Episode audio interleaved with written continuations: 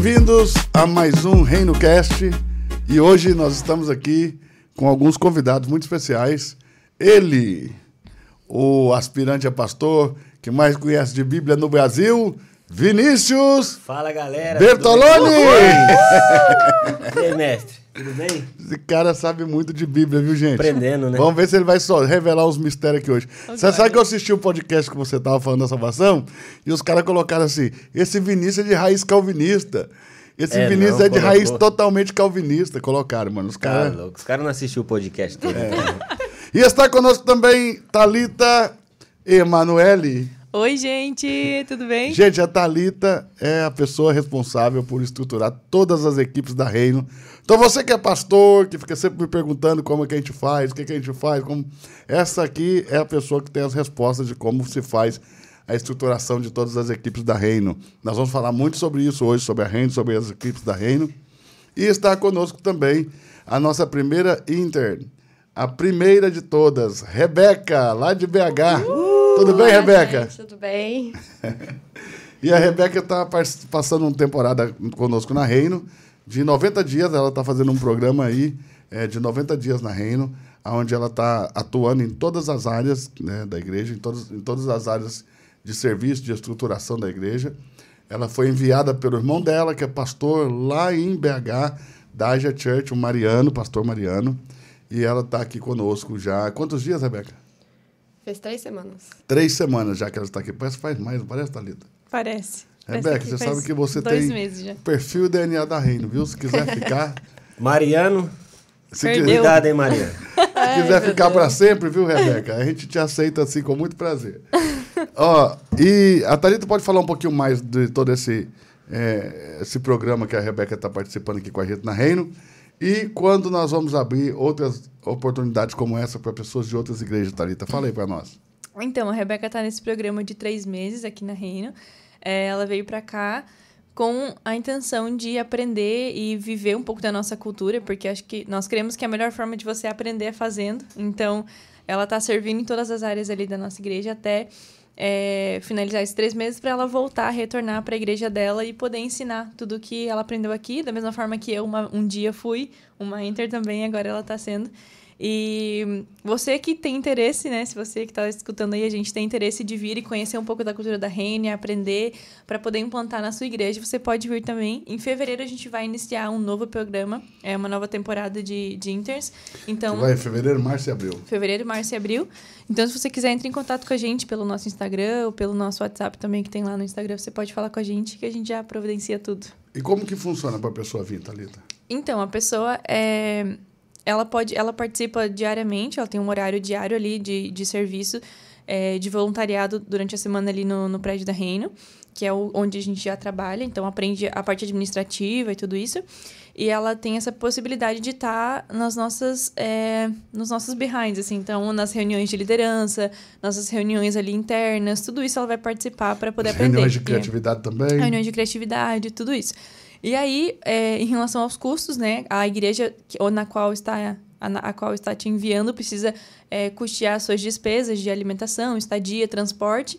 E aí tem uma taxa, tipo assim, insignificante. Simbólica. Uma taxa simbólica é, que, a gente, que é para a igreja para... Enfim, para é, a gente manter algumas coisas ali. Mas, assim, é bem irrisório, assim. E é isso. Eu, Rebeca, conta pra gente o que você está achando. Ai, assim, do programa. Quando você chega aqui, é muita informação, muita informação. E é muito lindo ver como que tudo é estruturado, como que tudo é muito bem planejado e organizado. Porque quando eu vi, né, eu vim aqui na, no, em março, eu vi de fora. E hoje eu tô tendo a oportunidade de ver de dentro como que é literalmente a conversa com os líderes, entre os líderes, como que é criado cada coisa, como que é formado, como que pensa, as ideias são criadas ali. E ver isso tudo é muito lindo, porque tem muita, é muita informação, tem muito conteúdo, é muita coisa. E, às vezes, a gente pensa, assim, de uma maneira muito grande e a gente não lida com os detalhes, né? a gente pá, deixa passar por despercebido ali os detalhes. E, e eu tô vendo, assim, muitas coisas. Eu falo com o Mariano sempre, que o Mariano me liga todos os dias, sete horas da manhã, para poder me perguntar, Rebeca, como que foi? E aí, todos os dias, eu relato para ele todas as coisas. E ele fica assim, uau, é muita coisa. E realmente, é muita coisa, mas ele já começou a aplicar lá também. Você sabe que eu estava falando para a Rebeca essa semana, Thalita, que eu vi os stories da igreja dela, uhum. E, cara, você vê a alegria das pessoas servindo, vê ali a hospitalidade que eles estão fazendo, o tempo de coffee break que eles Sim. fazem ali. Uhum. Muito, mas muito, muito semelhante ao que a gente está vivendo aqui. Eu falei para ela que eu já vi, tipo, mudanças, né? Uhum. Ela ainda está aqui e você já vê a influência dela lá, porque já tem mudanças lá. As uhum. pessoas muito alegres fazendo... E aquele monte de gente lá na porta, sabe? Sim. Muito reino mesmo. Não, e assim, assim a gente muita faz... nossa cultura. Eu fiquei muito alegre. A ver. gente faz uma de hospitalidade ali com chá, café e umas bolachinhas. Gente, a hospitalidade deles lá em Belo Horizonte. Mineiro, Thalita. Meu Deus, esse dia tinha até milho cozido é lá. Mineiro. Milho, Mineiro bolo, gosta de comer. Maçã muita coisa. Maçã do amor, gente. Meu Deus, muito top. E, e, e tudo vale, né, Thalita? Porque com certeza. a ideia, a ideia também é que cada lugar, cada igreja, mantenha a sua identidade, seu Sim. perfil, sua cultura, cultura também, do, né? uhum. ali do seu local, né? Quando você veio do México, né, uma das primeiras coisas que a gente conversou, muitas coisas que não vão poder aplicar porque culturalmente Sim. é inviável, né? Não, uhum. não bate com a nossa cultura. Então, nós precisamos preservar a nossa cultura. Mas, ao mesmo tempo, existem muitas coisas que você consegue aplicar Sim, na sua cultura. Sim. E os mineiros têm, por cultura, sabe, tem abundância na alimentação. Assim, sempre que você vai comer na casa de um mineiro, a gente pode aprender com eles. Vai sobrar, nunca vai faltar, poxa, porque eles sempre fazem a mais, sempre é são muito fartos na alimentação. Então, quando eu vi ali, sabe, aquele, aquela alegria das pessoas, é contagiante. Uhum. Você assiste os stories, dá vontade de ir lá. Aí uhum. eu, eu até falei para ela, falei assim, vocês podem preparar, porque é isso que atrai as pessoas. Exatamente. Quando as pessoas veem uma cultura diferente de igreja, sabe? Não é aquele povo cabisbaixo, uhum. aquele povo que parece que está indo por obrigação, aquelas pessoas que parece que estão é, indo de maneira forçada, sabe? Sim. Que você vê que as pessoas não estão com vontade de estar ali. Cara, isso espanta as pessoas, mas uhum. quando você vê aquilo, sabe? Que é real, natural, e que as pessoas estão ali com alegria, estão com vontade de estar ali, e elas estão curtindo estar ali, sabe? Que gera uma vibe, gera uma atmosfera que atrai as pessoas, uhum. sabe? É contagiante, sabe? É realmente essa vida de Deus, essa vida de Cristo, essa presença de Cristo, uhum. ela é contagiante, ela vai contagiando pessoas, vai fazendo com que mais pessoas se ajuntem a nós. E você vê que isso é uma forma de evangelismo. Porque a gente não evangeliza mais como antigamente, distribuindo papelzinho na Sim. esquina, uhum. ok? Exato. E, às vezes, a gente até se sente um pouco acusado, pensando assim, poxa, eu não evangelizo. Mas você vê o resultado do evangelismo porque a gente batiza o tempo todo. Uhum. E se você está batizando, é porque está evangelizando. Só não está evangelizando dentro dos padrões é, tradicionais e antigos uhum. de se evangelizar. Mas nós evangelizamos dessa, dessa maneira, contagiando as pessoas com a vida de Cristo, Sim. contagiando as pessoas com a alegria de fazer. De fazer porque você sabe que você tem um chamado. Acho que essa é a primeira coisa. Uhum. Entendeu o seu propósito, entendeu a cultura da igreja e você deseja viver essa cultura. É. Sim. Isso é apaixonante, isso é atraente, isso faz com que as pessoas possam, sabe, realmente ver verdade em nós, ver a, a alegria de servir a Jesus. E outra coisa, acho que é muito importante, é, quando nós decidimos aqui na Reino que a nossa cultura de igreja seria que nós faríamos culto para Jesus e não para as pessoas... Exato. Isso mudou tudo para nós. Uhum. Você vê que lá no México a igreja faz o contrário. Lá no México, onde a Thalita esteve, a cultura da igreja é diferente. Eles fazem os cultos para as pessoas. Na Reino, quando a Thalita já foi, Deus já tinha nos implantado essa, essa cultura no coração de que nós faríamos os cultos para Jesus. Uhum. Então isso foi um choque. Quando a Thalita voltou, ela falou, e agora? Porque lá eles fazem um culto para as pessoas e aqui a gente faz para Jesus. Eu disse, nós vamos continuar fazendo para Jesus. Porque essa é a direção de Deus para nós. Uhum. Entende? Cada, cada igreja tem uma direção Sim. do Senhor de como se mover.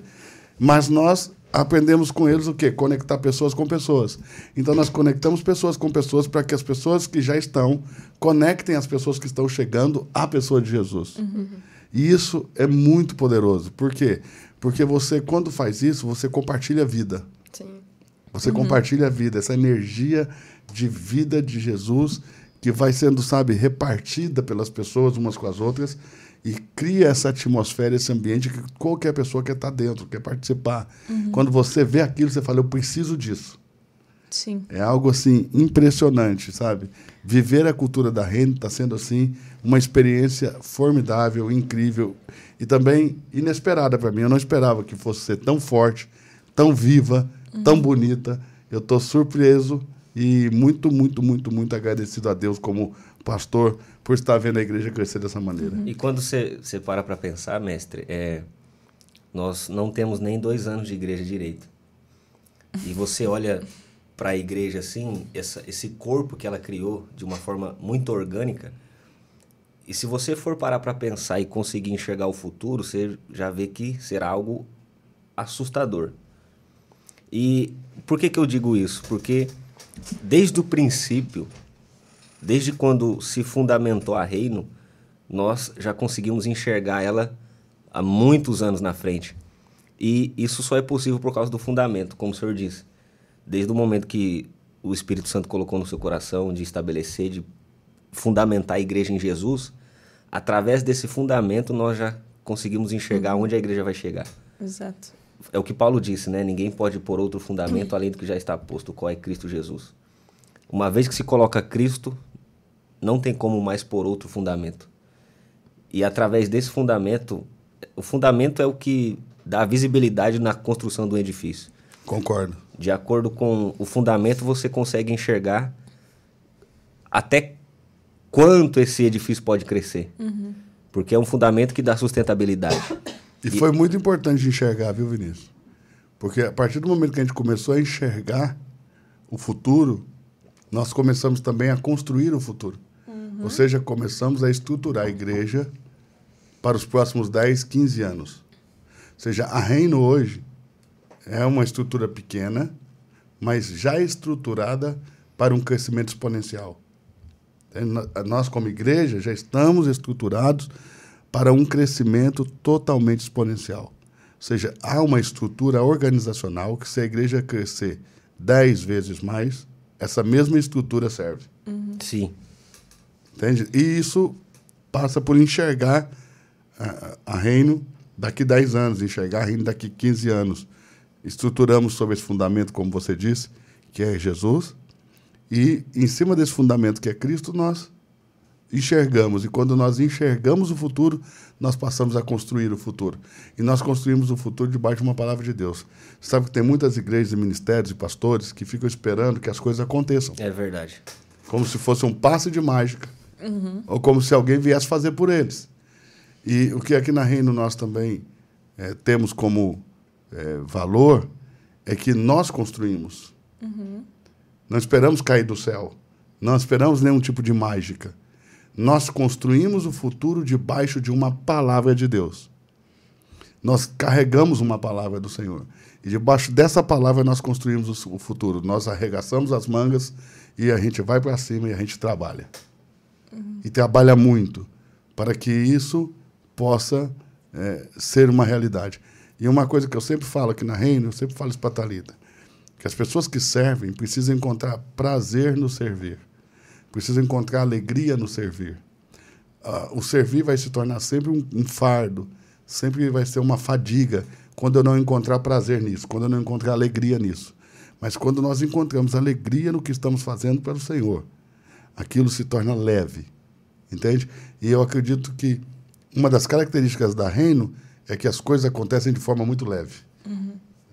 Eu, vocês podem falar melhor do que eu, talvez, porque é. eu sou pastor, sou suspeito. Sobre essa questão do, de, da gente cuidar da presença de Jesus, é, eu confesso que no começo, para mim, foi um pouco estranho, assim, quando o senhor falou, a gente vai cuidar da presença de Jesus e essa presença vai cuidar da gente. Eu pensei, tá, mas... E discipulado, o pessoal da igreja estava é entrando gente... em crise. Uhum. Já. E, mas e como é que a gente vai fazer para ensinar para as pessoas o que é certo, o que é errado, o que é... Meu Deus, meu Deus, meu Deus... Mas a gente decidiu é, direcionar a igreja para Cristo, né? E a gente... Eu, agora eu tô começando a ver, a enxergar isso. Das pessoas... É, do Espírito começar a transformar elas de dentro para fora, sabe? Da gente ver pessoas tomando decisões de mudança de vida que ninguém pediu, ninguém falou, ninguém... ninguém Os falou. Jovens, pedi... jovens que viviam amaziados, uhum. é, não pediram para casar, casaram. Casaram, do nada apareceram casados. E a gente... Eles vieram e falaram, nós casamos, abençoa a gente. Uhum. E ninguém os obrigou, ninguém os constrangeu, ninguém pediu. Eles simplesmente estão sofrendo o efeito da ação do Espírito Santo. Exato. E isso acho que fez com que a, acho que isso, isso que fez com que a Reino se tornasse tão leve, sabe? Porque quando a gente foca em Jesus, é muito mais fácil as coisas, a gente fazer as coisas, sabe? Não é aquela coisa pesada de, ah, não pode isso, não pode aquilo, não pode aquilo. A gente foca no que a gente pode fazer, cuida da presença de Jesus, e a presença de Jesus está cuidando da gente, sabe? Em todos os aspectos da, da Reino. É, eu acredito que durante muitos anos, é, a igreja se tornou, os líderes da igreja se tornaram uma espécie de babá de crente. Sim. Uhum. Entende? As, as pessoas ficavam infantilizadas, ok? E os líderes ficavam como babás, cuidando de gente que não cresce. Uhum. Quando o Senhor falou comigo, vocês não vão ser babá de crente, vocês vão ser uma igreja que vai cuidar da presença de Jesus e vai cuidar da vida de Jesus. E essa presença, essa vida, se vocês cuidarem ela, ela vai cuidar de vocês. Eu não tive dificuldade para compreender isso, mas eu, eu sei que alguns pastores que caminhavam com a gente tiveram, é, tiveram muita dificuldade de compreender isso. E, e às vezes, pessoas que queriam fazer, querem fazer, também tiveram dificuldade. E uma das coisas que me chamou atenção, muita atenção, foi um dia que a Thalita ministrou uma mensagem e ela falou sobre você obedecer mesmo sem entender. É, aquele dia eu falei, poxa, é isso que eu estou falando, né? Uhum. Era disso que eu estou falando. Ou seja, você não precisa compreender cem por cento o que Deus está fazendo ou falando, mas você precisa obedecer. E eu decidi naquele momento que eu não queria nem pensar no assunto, eu só queria obedecer o que o, o Espírito Santo estava me falando. Uhum. Então, eu não parei para ficar pensando que como vai ser, e aí vou discipular, não vou discipular, vai Poderia ter gente, não vai isso. ter gente, vai ter célula, não vai ter célula. Não, eu só, só falei, se é isso que o Senhor está nos chamando para fazer, é isso que nós vamos fazer, nós vamos cuidar da presença de Jesus. E aí, isso parte de escolher as canções do louvor, de você parar de cantar para o homem, entendeu? De você... É, de você enfrentar o desafio, de você realmente escolher canções que vão falar para Jesus, ao coração de Jesus, é um desafio no nosso país. Sim. Ou seja, você fazer uma curadoria, sabe, é, em composições, em, em, em, em louvores, em canções que realmente toquem o coração de Deus, que são apontadas para Cristo. É difícil. É difícil você ter referência de mensagens, de palavra, né? Porque você vai ver as igrejas, elas, elas falam de um monte de coisas, menos de Cristo. Então, quando você decide que você vai ser uma igreja cristocêntrica, você tem muitos desafios, primeiro, porque você tem pouquíssimas referências. Uhum. Entende? Então, eu creio que referência é importantíssimo para nós. E nós hoje somos referência para muita gente, mesmo com tão pouco tempo Verdade. de vida. Sim. Né? E, e não só na mensagem cristocêntrica, não só na organização é, dos louvores, né, para Jesus, mas em toda a nossa cultura. Né? Nós estamos vendo a nossa cultura sendo espalhada.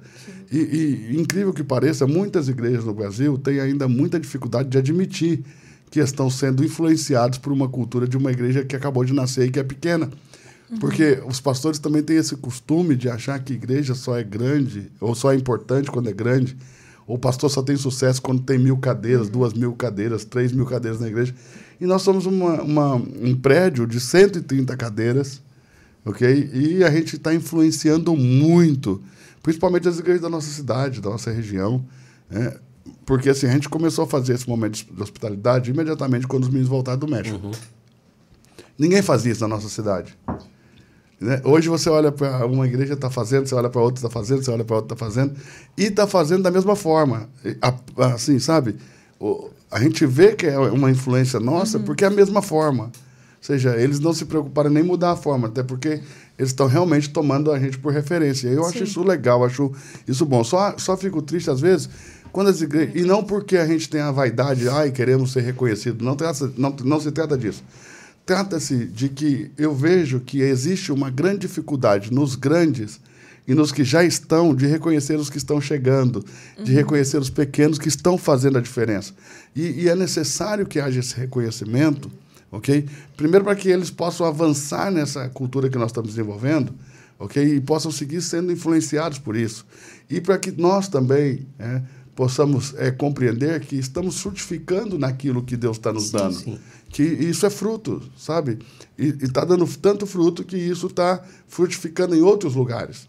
Então, é importante que haja humildade da nossa parte para entendermos que nada do que Deus nos deu é nosso, uhum. né? Mas da Igreja de Cristo, ok?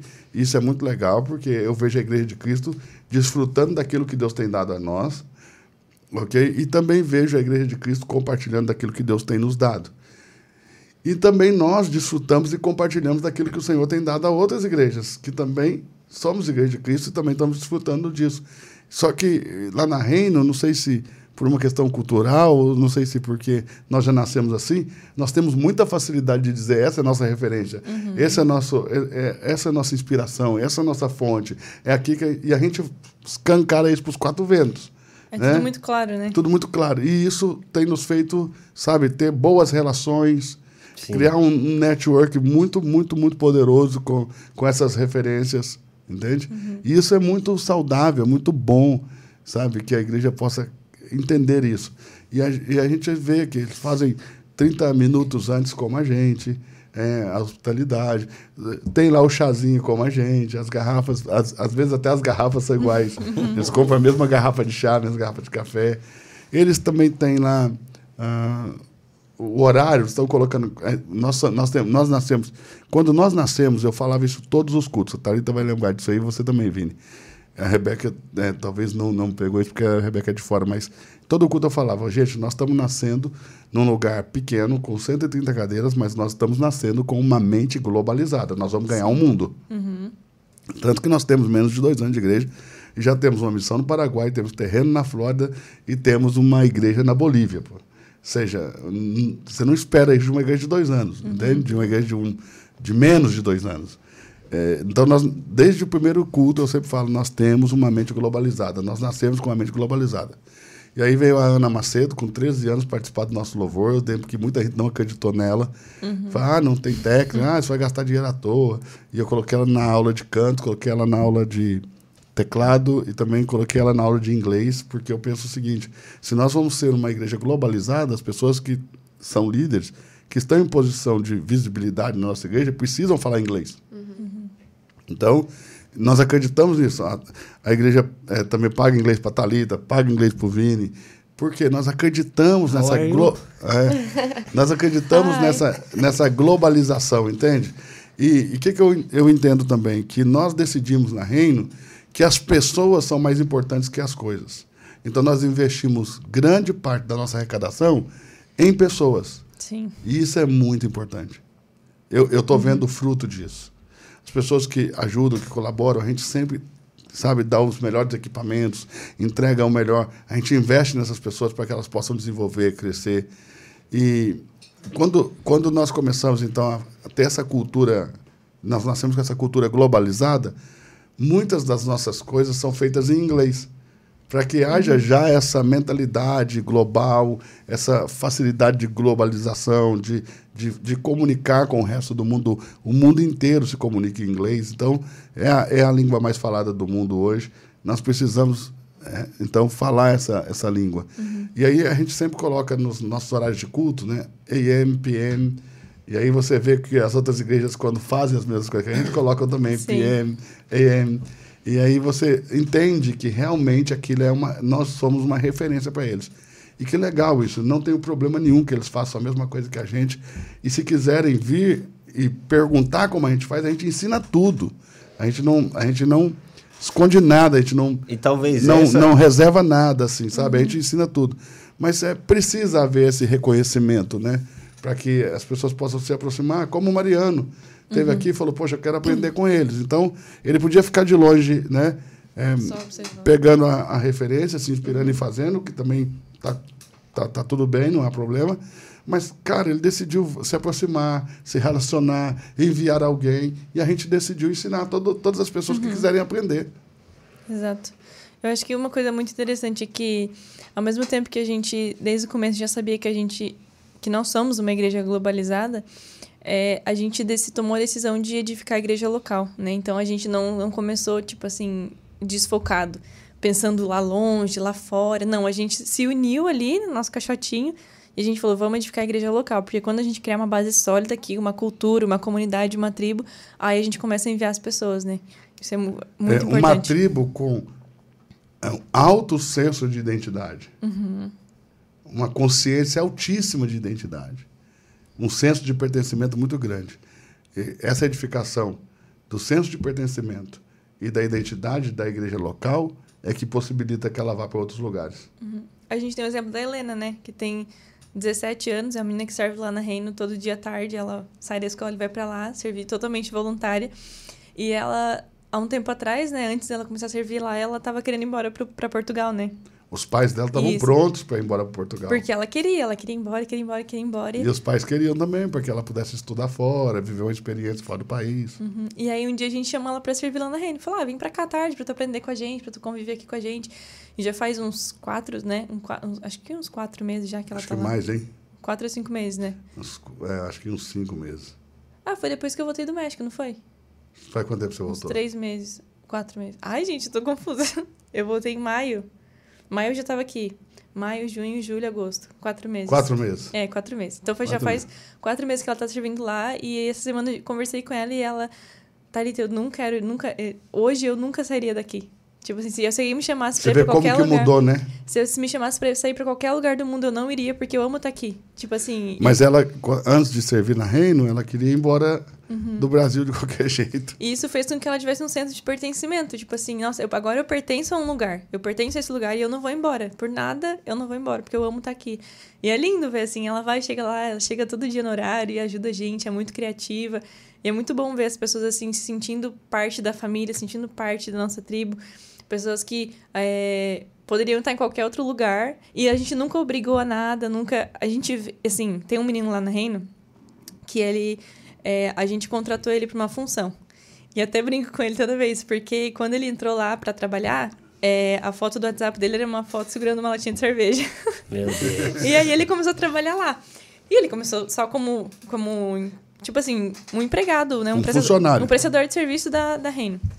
E aí, passou um tempo, um tempo foi passando, ele foi se conectando com as pessoas, foi fazendo amizade. A gente nunca falou nada pra ele, porque, afinal de contas, a gente, né, ele não era nem um membro, assim. E com o passar do tempo, ele foi se tornando um membro. E aí, ele foi, tirou a foto do WhatsApp dele, trocou a foto. Aí, já começou a parar de frequentar os mesmos lugares. E ninguém nunca chegou e falou nada pra ele. E hoje, ele é uma pessoa completamente diferente. E eu converso com ele, ele fala, cara, hoje eu sou um membro da Reino, hoje eu me sinto parte. Eu conheci as pessoas, eu, eu amo estar aqui, eu amo estar nas reuniões, eu amo... E até teve uma época que a gente teve que fazer um, um corte, né, de gastos lá. E a gente falou, olha, a gente não vai conseguir, né, te manter aqui, infelizmente e tal. E ele, não, eu vou continuar, não tem problema.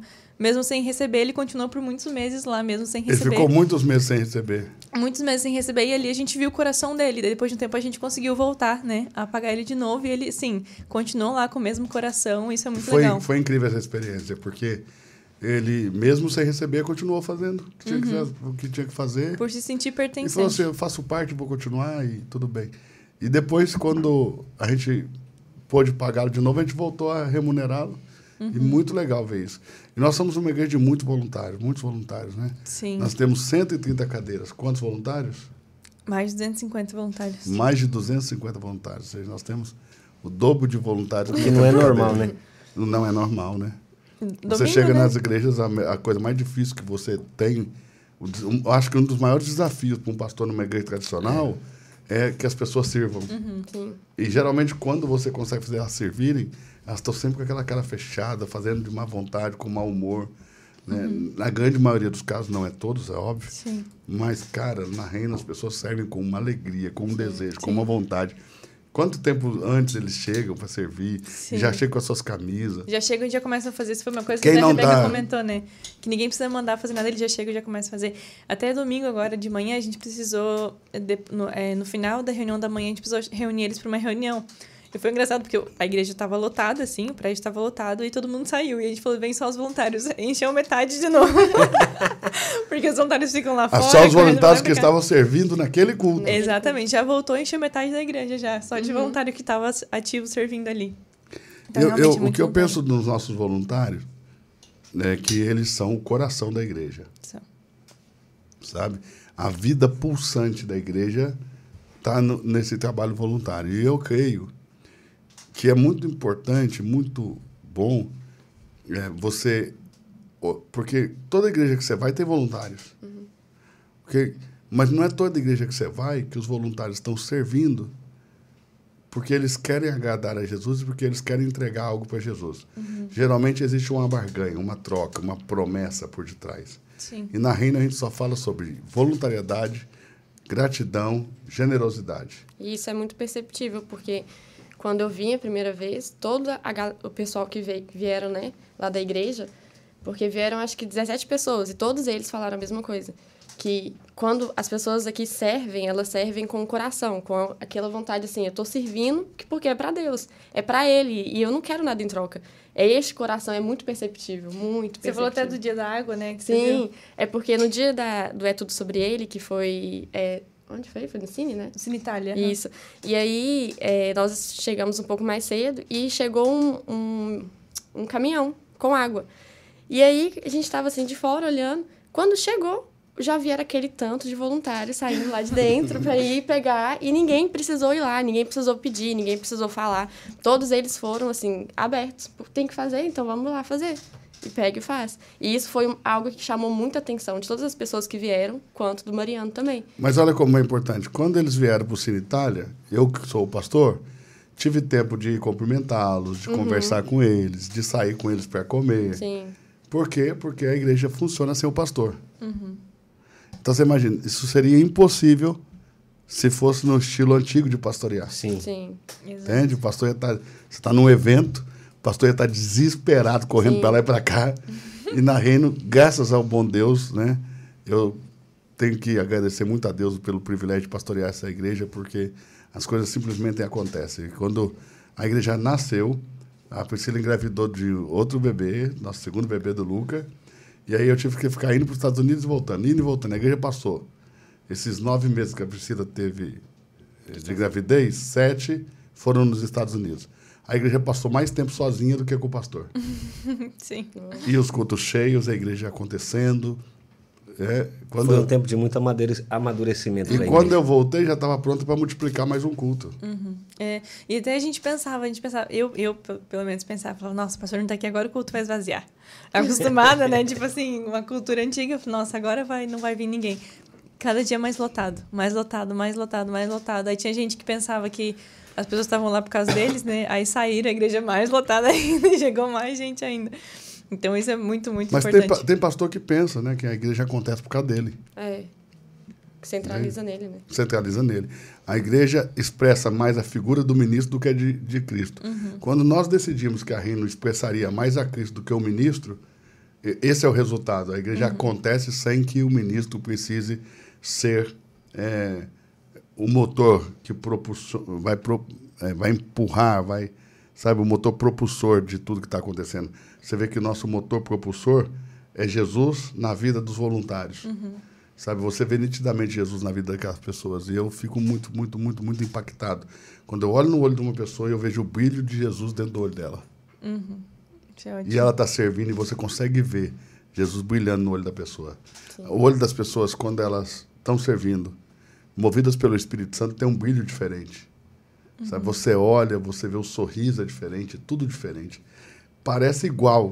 Porque uhum. você vai nas outras igrejas, tem gente tem sorrindo também. Uhum. Mas o impacto não é o mesmo. Não. Uhum. Porque vem de Deus, entende? Sim. É algo muito poderoso. É uma coisa que até a gente briga com os nossos voluntários, que eles têm que assistir o culto, sabe? Uhum. Tipo assim, porque a gente, os líderes, principalmente, a gente, pô, quem gosta de servir, meu Deus do céu. A gente tem que brigar com eles, falar, você tem que tirar no mínimo um por mês. Pra você esquecer tudo lá, sentar e assistir, mas eles não conseguem. Outro dia eu cheguei lá e fiz sentar o pessoal todo da mídia. Ficamos sem live, ficamos sem nada. O quando, povo de, de casa, cadê a live? Conta pra eles aí, um pouquinho dessa experiência. Não, a gente... É, a gente tava identificando algumas coisas, a gente queria conversar com eles, né? Pra, pra ver realmente... Enfim, a gente achava que eles estavam fazendo... Como é que eu posso explicar? Que a gente... Entendeu que eles precisavam descansar por um tempo. Que eles a gente precisavam... queria ver o coração deles, é. Essa é a verdade. E aí, num culto de manhã, o pastor chegou lá, chamou todos os voluntários do, do, da mídia, que hoje é o Creative, e falou, olha, hoje ninguém vai servir, todo mundo vai sentar aqui na frente. E aí todo mundo largou câmera, largou celular, largou Blackmagic, largou tudo. Sem lá. nenhuma dificuldade. Largou tudo, todo mundo sentou e foi cultuar. Então, isso assim, é importante, porque o que, que eu entendi? Eles entenderam. E, e eu ia fazer isso nos três cultos, só fiz no primeiro, porque realmente não vi nem necessidade de fazer de novo. Porque eles compreenderam. E nós viemos de uma série de mensagens, que era Escolha a Melhor Parte, que falava de Maria sentada aos pés de Jesus. Uhum. Eles entenderam que estar ali assentados, ouvindo, eles estão servindo igual quando estão segurando as câmeras. Isso, uhum, para mim foi incrível. Foi uma das coisas mais lindas que eu vi na igreja, né, nesses dois anos. Uhum. E aí eles sentaram lá, daí o povo de casa tudo desesperado, cadê a live, cadê a live, cadê as fotos, cadê os vídeos? Mas foi muito bom, foi muito saudável, assim, para eles. Realmente a gente pôde ver o coração deles, né? Onde que tá. E você vê que na igreja todo mundo é importante, todo mundo é necessário, mas ninguém é insubstituível. E a igreja é não depende importante. de ninguém. Isso é muito importante. Porque você sabe que, acredito que um dos maiores inimigos do que Deus está fazendo na igreja é nosso ego. Uhum. Até dei um livro de presente para o Vinícius, para a Thalita, falando sobre o ego. Está ali na minha bolsa, tá? O inimigo é o ego. Estou impactado com aquele livro. Né? Então, então, presta atenção. Quando eles sentaram, eu pensei, né?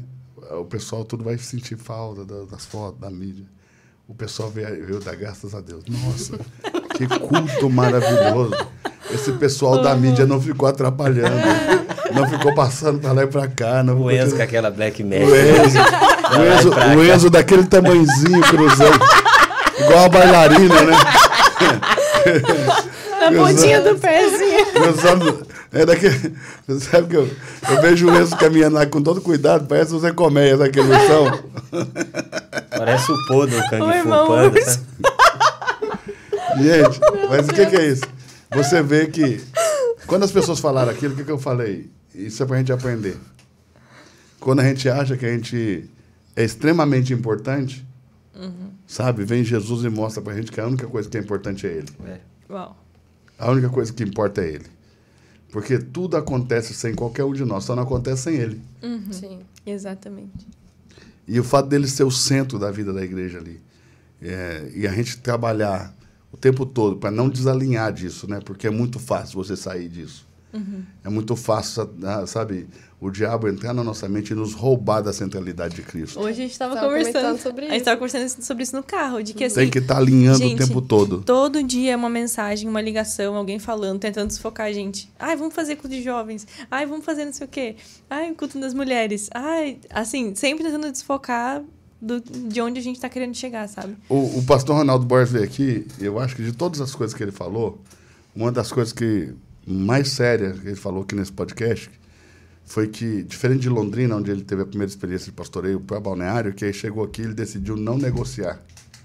Hum. Porque ele estava falando que os pastores sofrem pressão de todos os lados, né? Porque vem um persona porque quer culto disso, outra é persona porque é, quer aquilo, sim, outro persona porque quer que traz gente de fora, outro persona... E ele disse que ele decidiu não negociar. Uhum. Entende? E isso fez é, muito bem à igreja. E nós aqui também, na Reino, sabe, não negociamos a centralidade de Cristo. E a gente não inventa programação. Aliás, nós não temos culto de jovens, porque já tivemos, no sábado.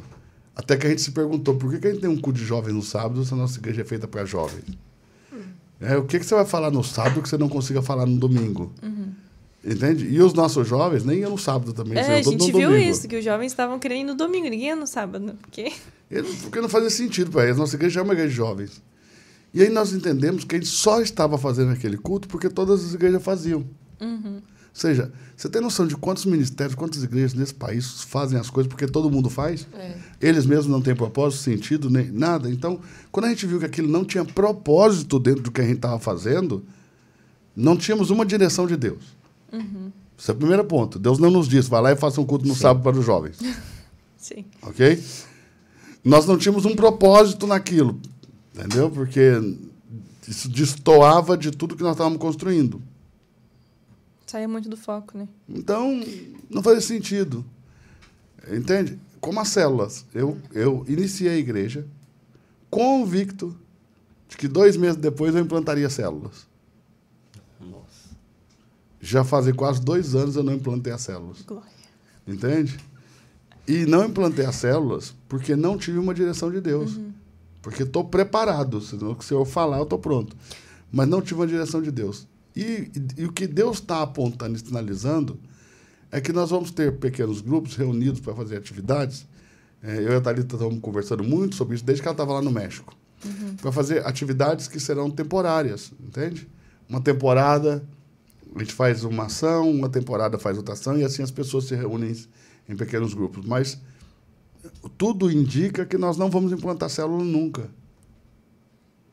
Para onde está sendo dirigido. Uhum. Tudo indica, mas também na REINO nós temos uma premissa de que nós organizamos tudo, mas toda a estrutura se submete ao Espírito. Se submete ao Espírito. Então, nós estamos sempre assim. Tudo organizado, mas tudo se submete ao Espírito Santo. Sim. Até eu estava lem lembrando aqui que a gente teve... Acho que a REINO, sei lá, acho que tinha uns seis meses, a gente fez uma reunião lá no Córdoba, de... Acho que a maioria da liderança da igreja, o senhor entrou nesse tópico, que a gente tinha já o culto de jovens. E aí o senhor falou, vocês acham que a gente tem que ter? Será que a gente para? E para todo mundo foi um choque. Eu lembro que eu fui uma das que falei que não achava que não tinha que ter. Mas para todo mundo, todo mundo realmente parou para pensar, sabe? Tipo, por que que a gente faz?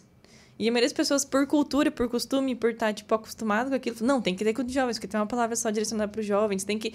Mas depois a gente entendeu que não, que é, a igreja é uma só, que a gente... A mesma palavra que o pai ouve, o jovem ouve, o adolescente ouve, e a gente começou a perguntar para os adolescentes da nossa igreja se, é, se eles gostariam de ter um...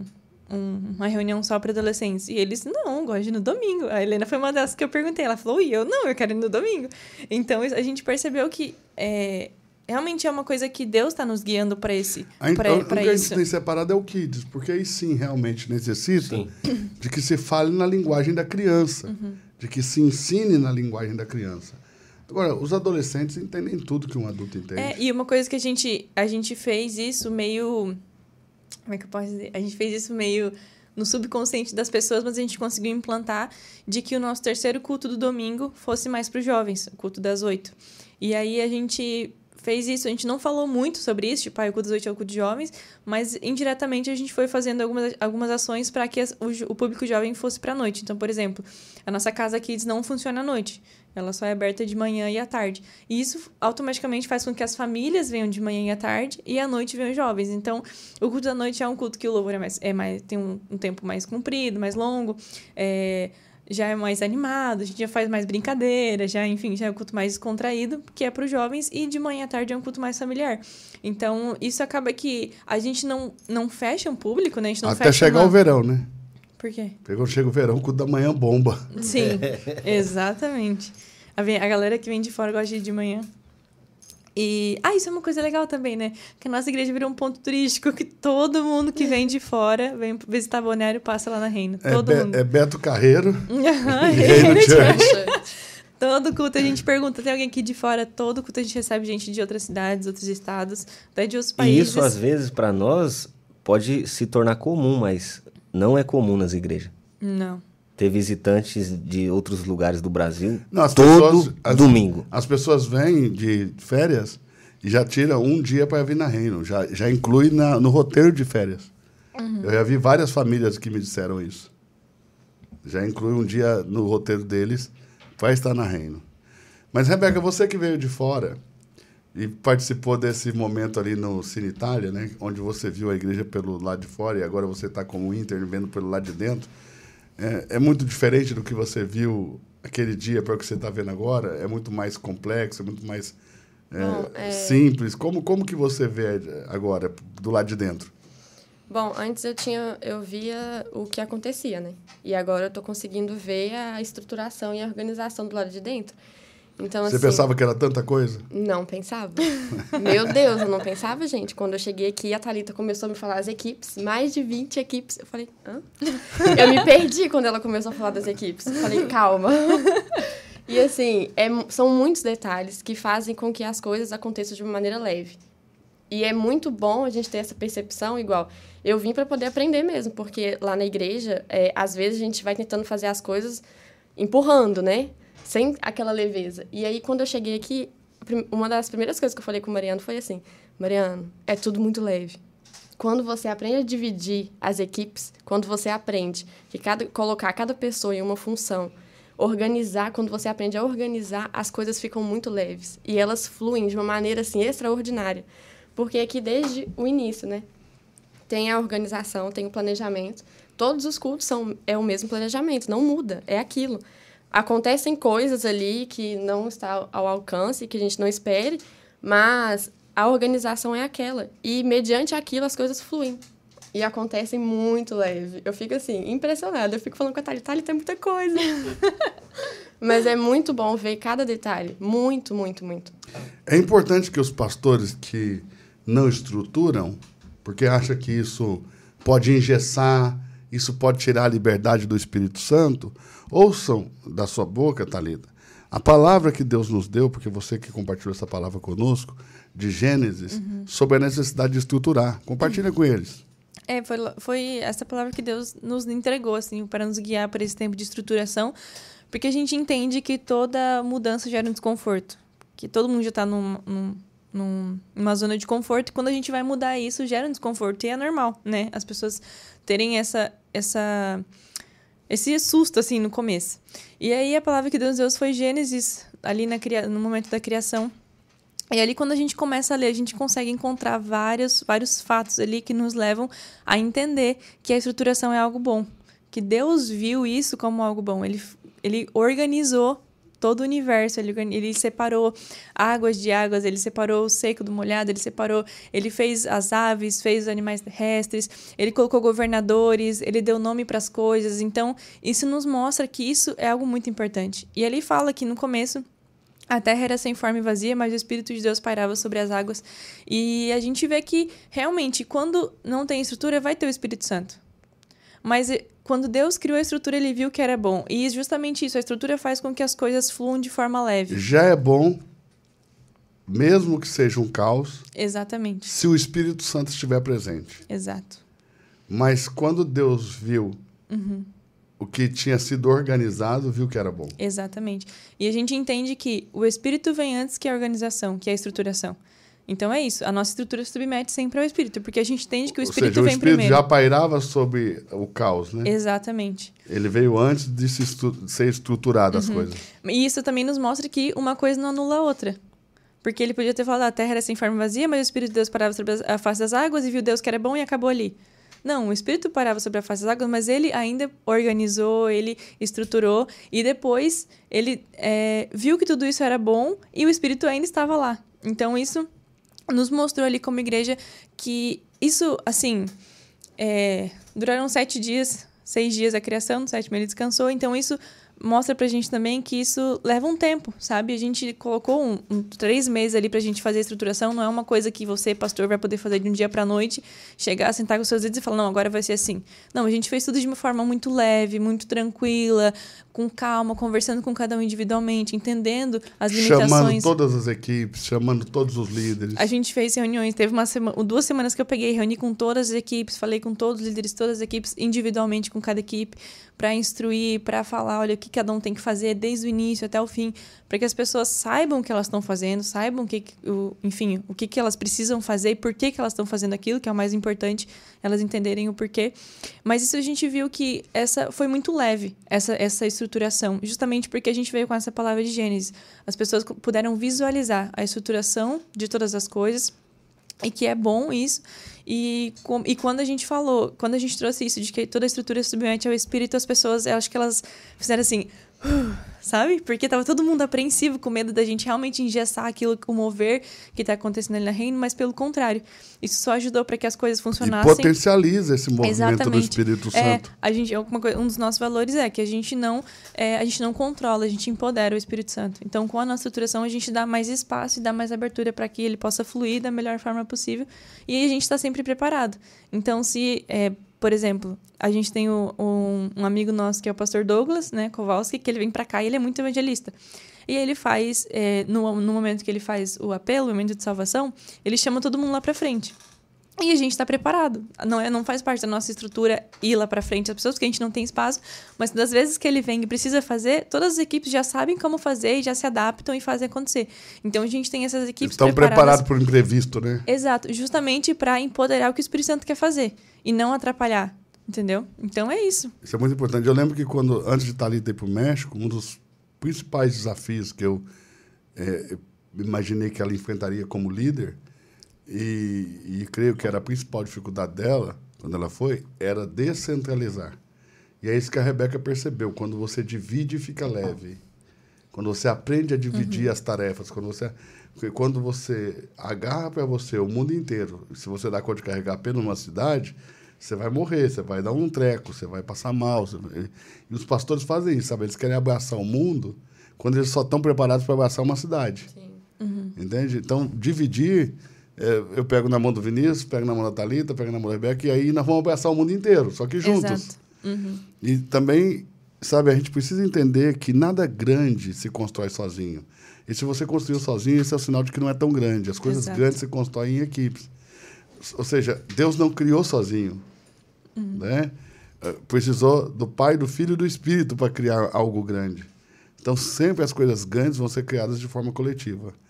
Então, uma das maiores debilidades dos pastores desse século vinte e um, na minha opinião, humilde opinião, é essa incapacidade de descentralizar. O pastor precisa ser um descentralizador. Uhum. Outro dia alguém até perguntou assim, pastor, você tem é, um curso de formação de líderes? Como que você forma os seus líderes? Você é bom para formar líderes? Eu falei, ué, não sei porque... Veja, a coisa acontece tão naturalmente na Reino, ok? Que eu nunca parei para fazer um curso de formação de líderes. Entende? E também nunca parei para avaliar se eu era um bom formador de líderes. A Thalita estava perto até quando a pessoa fez essa pergunta. Aí eu falei para ela, pergunta para ela, né? Porque ela, ela, ela é um líder que eu estou formando. Pergunta para ela se eu sou bom para formar líderes. Mas eu, eu, eu, a Thalita foi para o México e ela já voltou, já com essa visão de descentralizar. Sabe, eu falei, poxa, Deus, obrigado. Porque eu penso que esse era o maior desafio dela como líder. Ela, Thalita é, é igual, é igual um, um foguete para trabalhar, igual um tratorzão para trabalhar, vai desmatando tudo. Só que eu falei, se ela fizer isso sozinha, ela vai sucumbir. Ela precisa descentralizar. E quando ela voltou descentralizando, eu fiquei muito feliz. Muito feliz. Quer falar um pouquinho sobre essa dificuldade que você tinha e como que você... O que, que aconteceu então, lá no México que você voltou assim? É porque, na verdade, é... a gente fez aquele teste vocacional. Acho que todo mundo que tem a dominância um pouco mais elevada tem essa dificuldade, porque até o Max falou, ele falou que estavam é... do meu perfil, né? E meu perfil é um perfil de que eu penso que eu faço melhor que as outras pessoas. E é do meu perfil, tá, gente? Eu tô tentando melhorar isso. Mas eu penso que faço melhor que as outras pessoas é, por ter essa capacidade mais de executora. E isso me impede e de... E o seu próprio trabalho, né? Você pensa isso. que você faz melhor que as outras pessoas aquilo que você faz todo dia. Isso, exato. O, e, aí, é. e é o motivo pelo qual você não quer entregar isso para uhum, outro. Exato. Então, eu zelo tanto para aquilo que eu faço. É, eu penso que eu posso fazer aquilo e aí... eu seguro tudo pra mim e não descentralizo. E acabo não passando pra outras pessoas. Mas aí, quando eu fui pro México, eu, eu tava com... Eu passei lá os três meses colada com a Ranita. Ranita Castro, maravilhosa. Ranita, te amo. Ela, assim, me ensinou demais. Me ensinou muito, muito, muito.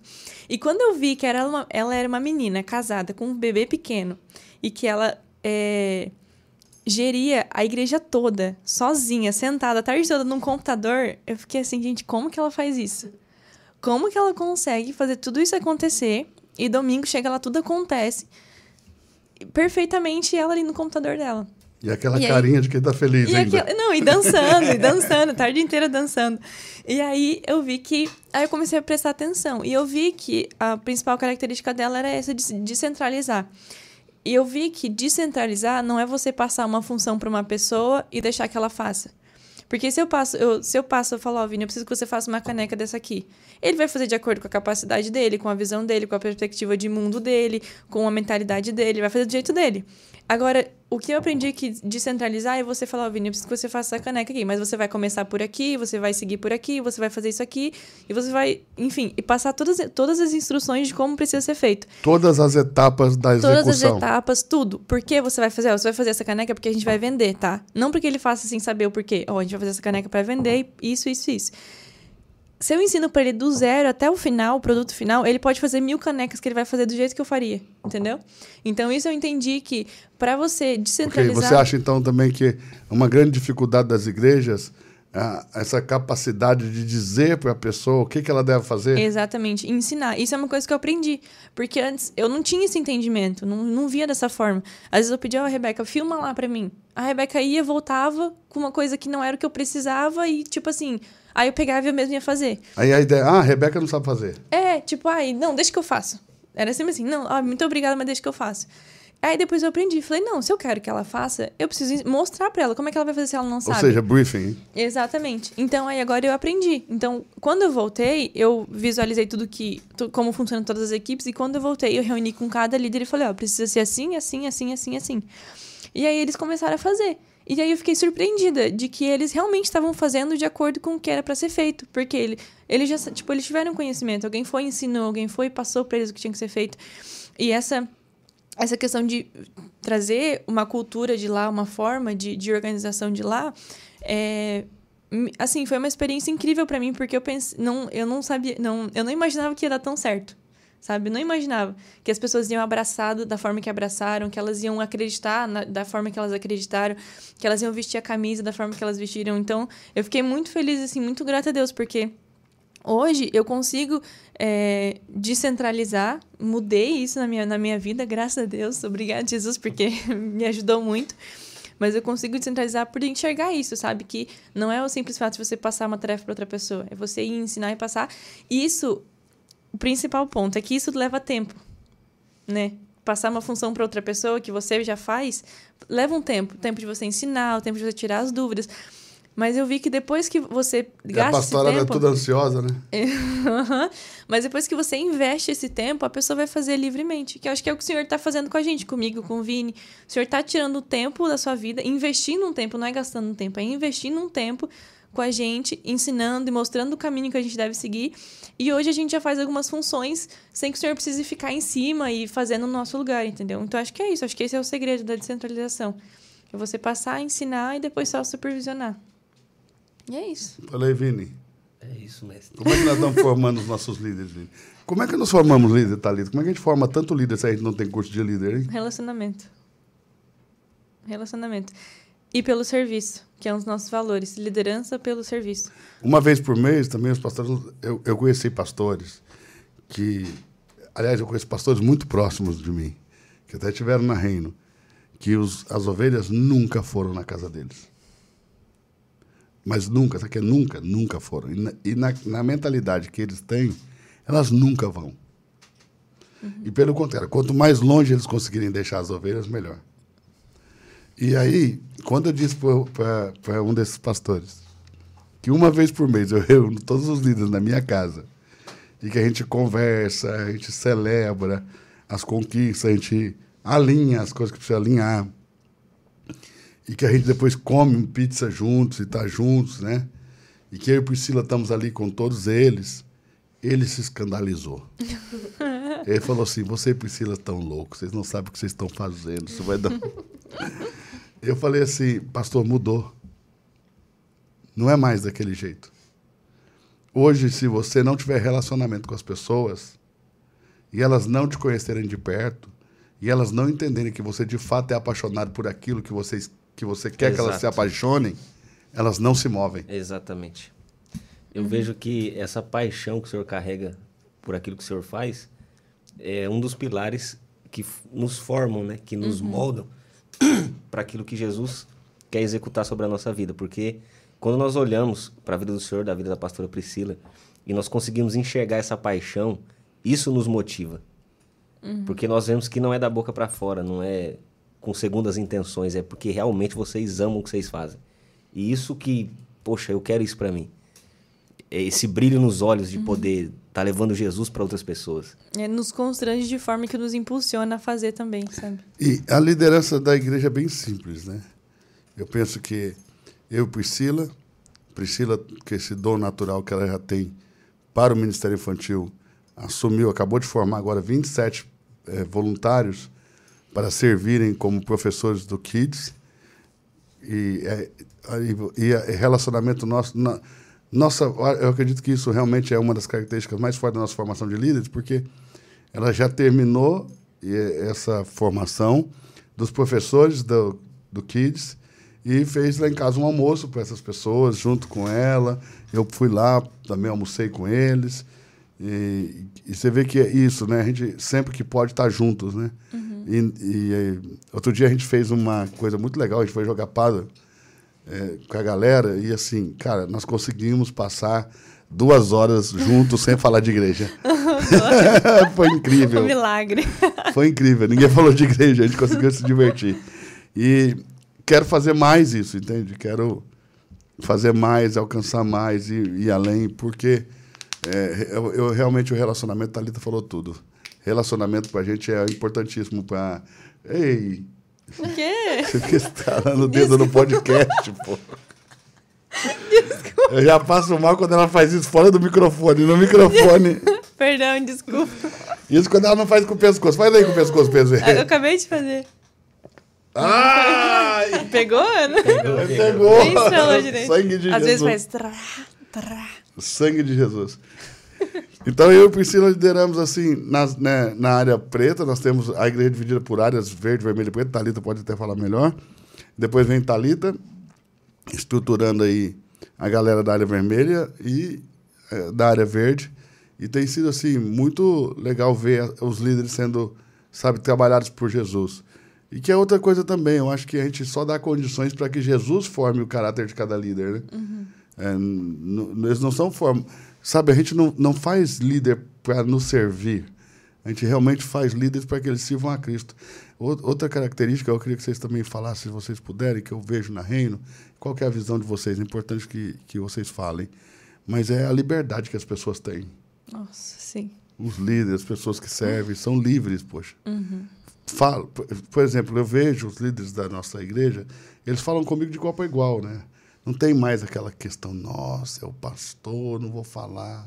Eu chego ali, cumprimento o cara que está no parque, ele já vem e fala, ó, pastor, isso aqui precisa mudar, isso aqui a gente acha que é melhor, sabe? As pessoas, elas falam, elas têm acesso, sabe? Como que vocês veem isso? Eu, eu acho que isso também é algo importantíssimo na formação dos nossos líderes, que eles tenham essa liberdade, que eles uhum. sejam livres mesmo e que eles não vejam o pastor... É, claro, eles veem o pastor como uma figura de autoridade, de respeito e tudo, mas não veem o pastor como uma pessoa inacessível, com quem você não pode conversar, não pode falar, você não pode é, se opor ou uhum. pensar diferente. Uhum. É, então, eu vejo que essa liberdade é muito saudável no nosso meio. Eu uhum. penso que isso, primeiramente, partiu do Senhor, né? De dar essa, essa abertura uhum. e também a possibilidade das pessoas falarem. E eu acredito que a igreja é assim justamente pelo fato... deles entenderem que eles também estão construindo. Não é só a liderança, não é só os pastores, uhum. não é só a galera que está lá na frente, mas todos os voluntários... constroem juntos. Eles têm esse senso, poxa, eu estou aqui para construir. Uau. E se eu estou para construir, eu posso opinar, eu posso dar ideias, eu posso falar, eu posso questionar. Porque a igreja antiga, como que eu via a igreja antiga? Como que eu vejo ainda, né? É como se fosse uma partida de futebol, onde a igreja se assenta nas cadeiras e a liderança entra em campo e começa a jogar. Uhum. E os crentes ficam assistindo. Ninguém faz nada, fica esperando o gol acontecer. E... alguém faz o gol, pelo amor de Deus, que eu quero ver o gol. Mas hoje, é, na Reina, é um pensamento diferente. Todo mundo entra em campo, todo mundo está jogando, todo mundo está construindo. Então, quando você sente parte dessa construção...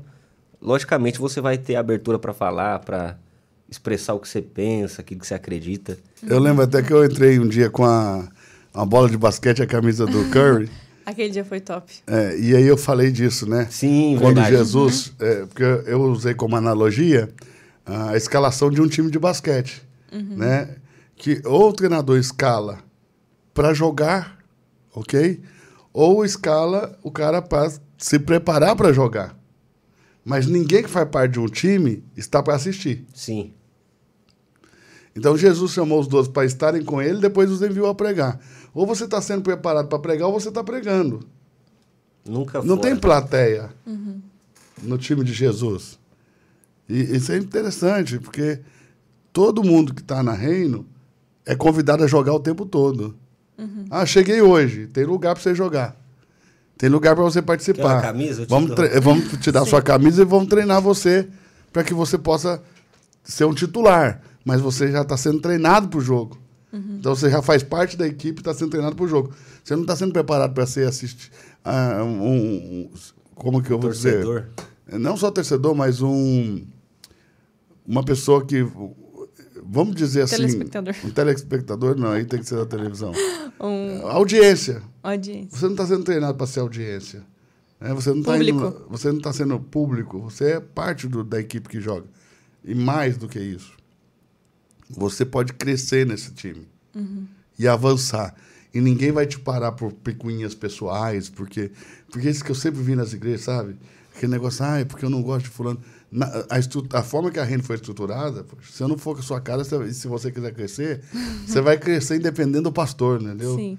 Por quê? Porque tudo está sendo estruturado para nada ser pessoal, e sim uma obra para Cristo. Uhum. Entende?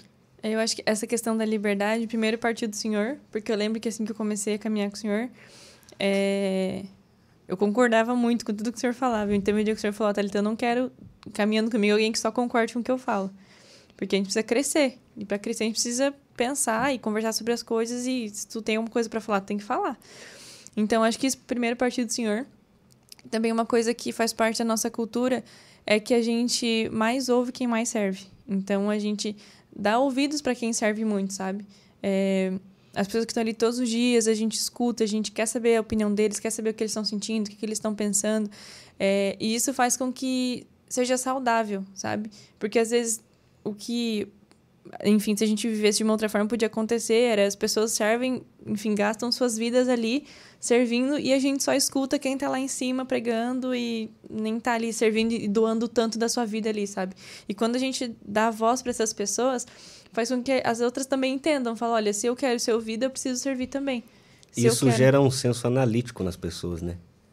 Elas vão para a reunião com um pensamento, de, por exemplo, pô, eu preciso... analisar o que está acontecendo, porque alguém vai vir me perguntar qual a minha opinião diante disso. Uhum. E isso acarreta que as pessoas normalmente vão acabar te auxiliando, porque elas vão ver a necessidade de corrigir um erro ali, outro aqui, uhum. porque ela sabe que ela vai ter que dar um feedback para alguém, vai ter que expor a opinião dela. E isso normalmente, naturalmente, vai gerando maturidade nas pessoas. Coisa boa. Isso que o senhor falou também é uma coisa legal da gente conversar sobre... Essa questão da... O senhor falou, tipo assim, de... Ah, um não gosta do outro, que picuinha, enfim. Isso é uma coisa que a gente, assim, é quase nula lá na REINO. Porque a gente... Eu vejo que isso parte da liderança, de cortar isso da raiz. Então, é, o pastor é assim, se tu começa a falar mal do Vini pra ele, ele vai falar, peraí só um pouquinho, alô, Vini? Vem cá, tem cinco minutinhos, vem cá, por favor. Então, a gente aprendeu isso com... com o senhor, com a pastora Priscila, de realmente cortar isso do zero. Isso a gente tá vendo que... Assim, é uma igreja antes, uma igreja depois, uma igreja muito saudável, uma comunidade muito saudável, onde se eu tenho problema com a Rebeca, eu vou lá e vou chamar a Rebeca, eu vou conversar, a gente vai resolver e vai seguir a vida. E isso é muito saudável, sabe? Isso é muito Nós até importante. Pensamos em implantar algo da cultura da Mosaic no nosso meio, que é de, em quarenta e oito horas, você tem que resolver seu problema com alguém. Exato. É, é verdade, tem isso também. É, nós tem... pensamos uhum. em implantar e, quem sabe, no futuro a gente implante. Porque eu achei muito legal quando a Thalita contou sobre isso. Fala um pouquinho mais para eles. É, lá, lá era assim, se tu tem um problema com alguém e tu vai, por exemplo, tu chama o teu líder e vai, conversa, e vai falar, olha, ah, tô com problema com a Rebeca, enfim, com o Vini. Eu falo, ah, ok, você tem quarenta e oito horas para resolver. E você tem que resolver. Senão você vai sair da liderança, vai sair do voluntário, eles vão cortando. Porque lá eles não admitem isso. De um não gosta do outro, um não fala com o outro. Até... Conheci lá dois meninos que eles não, não se batiam muito bem, as ideias, enfim... Mas eles estavam juntos o tempo todo. Por quê? Porque um, era, um é, é, é assistente do pastor e o outro também muito próximo do pastor. E eles convivendo, sorrindo, brincando. E depois que foram me falar, eu fiquei, nossa, sério? Porque nem parece. E eles, é, mas eles decidiram conviver. Porque aqui a gente não aceita esse tipo de coisa. Tipo assim, ai, ah, não gosto de fulano, não, não aceita. Eu, eu acho isso muito saudável. Muito, muito, muito saudável. É uma coisa que cura a igreja, sabe? A gente, as pessoas resolverem seus conflitos umas com as outras e, e falar direto pra pessoa e não sair falando pra outras. Sem falar que elas têm conflitos entre elas, depois quem sofre o dano é a igreja, porque a igreja é que fica sem a ovelha. A culpa é da igreja. Pois é.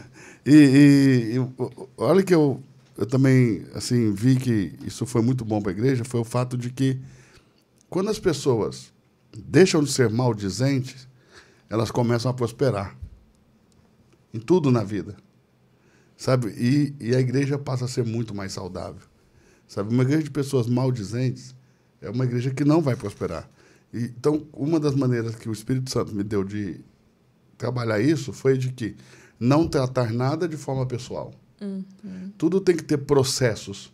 Para quê? Para que nada fique pessoal, para que todas as pessoas precisem passar pelos mesmos processos. Entende? Uhum. Então, ou seja, ah, a gente gosta da Rebeca, tudo bem, mas a Rebeca vai passar pelos mesmos processos. Ah, a gente gosta do Vini, tudo bem, ele vai passar pelos mesmos processos. Ah, eu sei lá, eu tenho um pé atrás com outra pessoa, tudo bem, ele tem o direito de passar pelos mesmos processos. E aí você vai tirando, sabe, essa que, essas questões pessoais da frente, porque nós estamos construindo algo para Jesus e não temos o direito de colocar diante disso as nossas questões pessoais. Uhum. Entende? E à medida que você vai conhecendo as pessoas, e eu disse isso aqui num podcast para pastores, né? Tinha um, um pastor que dizia que insistia em dizer que ele não era pastor, que é o Zion, não fala Zion. Eu não sou, eu sou ex-pastor, falava. Mas uma vez pastor, sempre pastor. Eu dizia aqui para ele que eu creio que o Brasil, e porque eu passei muitos anos pregando nas igrejas. Então, o que acontecia? Eu ia na igreja do Vini pregar e meti o pau na Thalita. E aí eu não conhecia a Thalita, ficava com aquela palavra do Vini. Aí passava um tempo, a Thalita me ligava, me convidava para ir pregar na igreja dela. Eu ia. Aí você estava com ela, com o esposo, você estava com os filhos, ia ver que não era nada daquilo. Meu Deus. Entende? Aí eu ia na igreja da Thalita, a Thalita metia o pau na Rebeca. Daí a Rebeca me convidava, eu ia lá pregar, via, conhecia a família, conhecia ela, conhecia o coração. Conhecia... E aí, sabe o que eu acabei entendendo? A igreja brasileira é uma igreja cheia de bons homens que não se conhecem. Uau. Porque eles não ah, dão abertura para que um possa conhecer profundamente o coração do outro. E o dia que você tiver um tempo de mesa, sabe, e entender os sonhos, a motivação, a visão, o chamado daquela pessoa que você vive falando mal, você nunca mais vai falar mal. Foi isso que a gente fez na reunião de líderes, que era o que eu estava sentindo. Que a gente chegou para uma reunião de líderes, a última agora que a gente teve, e a gente tinha toda uma programação para fazer, para falar. E aí, quando a gente chegou, tava um clima meio estranho. Eu senti, falei, nossa, parece que ninguém se conhece mais aqui. Falei, não, então a gente vai mudar tudo.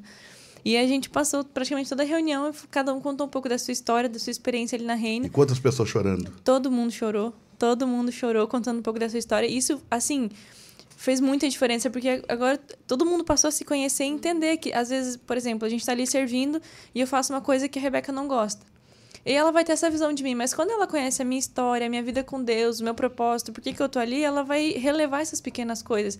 E essa, isso que a gente fez foi isso, sabe? De, de mostrar o coração de cada um, que as pessoas não estão ali por, por mal, para errar, as pessoas estão ali com um bom coração, com boa intenção, enfim. Pastor, sobre essa questão dos pastores, o senhor acha que aqui no Brasil ainda tem muito essa questão de placa de igreja? De que a minha é melhor totalmente, que a sua? Totalmente. Por que que o senhor acha que existe isso? Ego, vaidade. Não tem outra palavra para isso. É simplesmente uma questão de ego, de vaidade. Uhum. É, essas, essas diferenças denominacionais só caem quando nós entendemos que nós devemos conhecer o outro. Uhum. E quando a gente se abre para conhecer o outro, eu vou dar um exemplo simples. A, a Sara Nossa Terra fica a quantos metros da nossa igreja? Não dá trezentos metros. trezentos metros, ok? O uhum. que, que eu sabia da Sara? Daqui de Balneário até então. Nada. O que eu sei da Sara é, é o que eles transmitem por meio de uma igreja que está a nível nacional, ok? Uhum. Então, o que sai de Brasília, em termos de mídia, de tudo, é o que a gente sabe da Sara. Não sei como funciona o coração de cada pastor, de cada, de cada lugar, mas aqui em Balneário tem um pastor. E nós nos abrimos para chamar o pastor para o podcast. E a Sara tem uma estrutura de igreja. Tanto que eu pedi a Thalita, entre em contato com o pastor da Sara, convida ele para o podcast. Aí a Thalita falou assim, ah, não sei se é tão simples o acesso a eles, né? Porque, uhum. diferente da Reino, todo mundo tem meu telefone. Fica esquisito, né?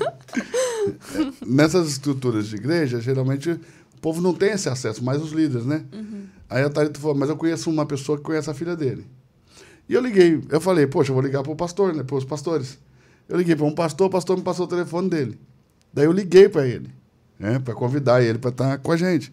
Quando eu liguei, e ele falou, eu falei, olha, olá, alô, tudo bem? Aqui é o pastor Eduardo Reis, pastor, é, Bispo Cristiano, você tá bom? Cara, ele parou e falou assim, poxa, Onde que eu acertei para receber essa ligação? E sabe, já começou brincando. Uhum. E falou, nossa, que alegria receber essa ligação. Nossa, que bom convite, eu vou sim. Então, cara, quando o pastor... ele veio com o bispo Cristiano veio com o filho dele, pastor Pedro. Pedro. Uhum. Quando eles sentaram aqui e que eles começaram a falar da forma com que eles enxergam as coisas, a igreja, o evangelho, é muito parecido com a gente. É muito semelhante. Em muitas coisas. E você consegue ver verdade, um coração realmente entregue, um coração, sabe, que quer construir, que quer edificar e que tem dificuldades como a gente, que enfrenta barreiras, dificuldades, perdas, ganhos. Você, né, entende? Como não, como, exatamente como a Reino. E aí, o que, que, que, que eu comecei a, a perceber? Cara, que dois caras incríveis sentaram com a gente. Uhum.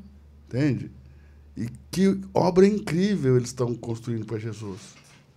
Eles estão, juntamente com Jesus, cooperando na edificação do corpo de Cristo de uma maneira incrível. E aí você vai ver que a, a placa desaparece. Uhum. Uau. Não é mais importante a placa, mas sim o que eles estão edificando em Cristo, que é a expansão do reino e a edificação do corpo. E aí você começa a ver que eles têm o mesmo propósito, a mesma missão, só que com características diferentes, porque são pessoas diferentes.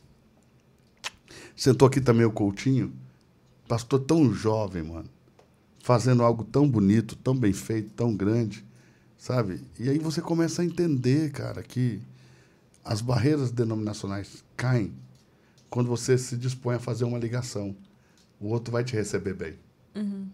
Entende? Mas você já tem aquela ideia de que não, ele não vai me receber bem, ele não vai querer vir, vai rejeitar o convite, não sei o quê, vai me tratar mal. Você vê, a gente é cheio dessas coisas. Então, você tem a humildade de pegar o telefone e ligar e falar, poxa, estou fazendo algo legal na minha igreja, quero que você participe. Pô, vamos? Já quebra um monte de coisa. Uhum. Sabe como que ele saiu daqui? Aí eu falei para ele assim, nossa, cara, qualquer hora eu vou deixar, porque nós temos três cultos no domingo. Falei, qualquer hora eu vou pregar em dois e deixar um para ir lá na, na, na Sara, assistir um culto com ele. Assistir mesmo, porque, eu, cara, eles falaram tanta coisa legal aqui que eu queria ouvi-los mais. Aí ele falou, nossa, se for, vai ter que pregar. Então, você vê como que cai? É relacionamento. Eu falei, não, eu quero assistir. E realmente eu quero assistir. Eu quero ir lá para receber, eu quero ver, quero ouvir, quero participar, quero... Se tiver até um jeito de disfarçado, eu vou. só, só me apresento no final. Porque eu quero receber desses homens. Eles são homens de Deus, entende? Que estão fazendo coisas, é, sabe, importantes para Deus, que estão com uma visão muito linda. E a gente... Cara, claro, tem coisas que são diferentes da gente. Tem, mas, cara, as coisas mais importantes são muito semelhantes. Uhum. E aí as barreiras caem. Quando você não tem o ego dominando você, quando você não tem o orgulho, a vaidade te dominando. Então, quando os pastores são dominados pelo ego, pelo orgulho, pela vaidade, as barreiras denominacionais não caem.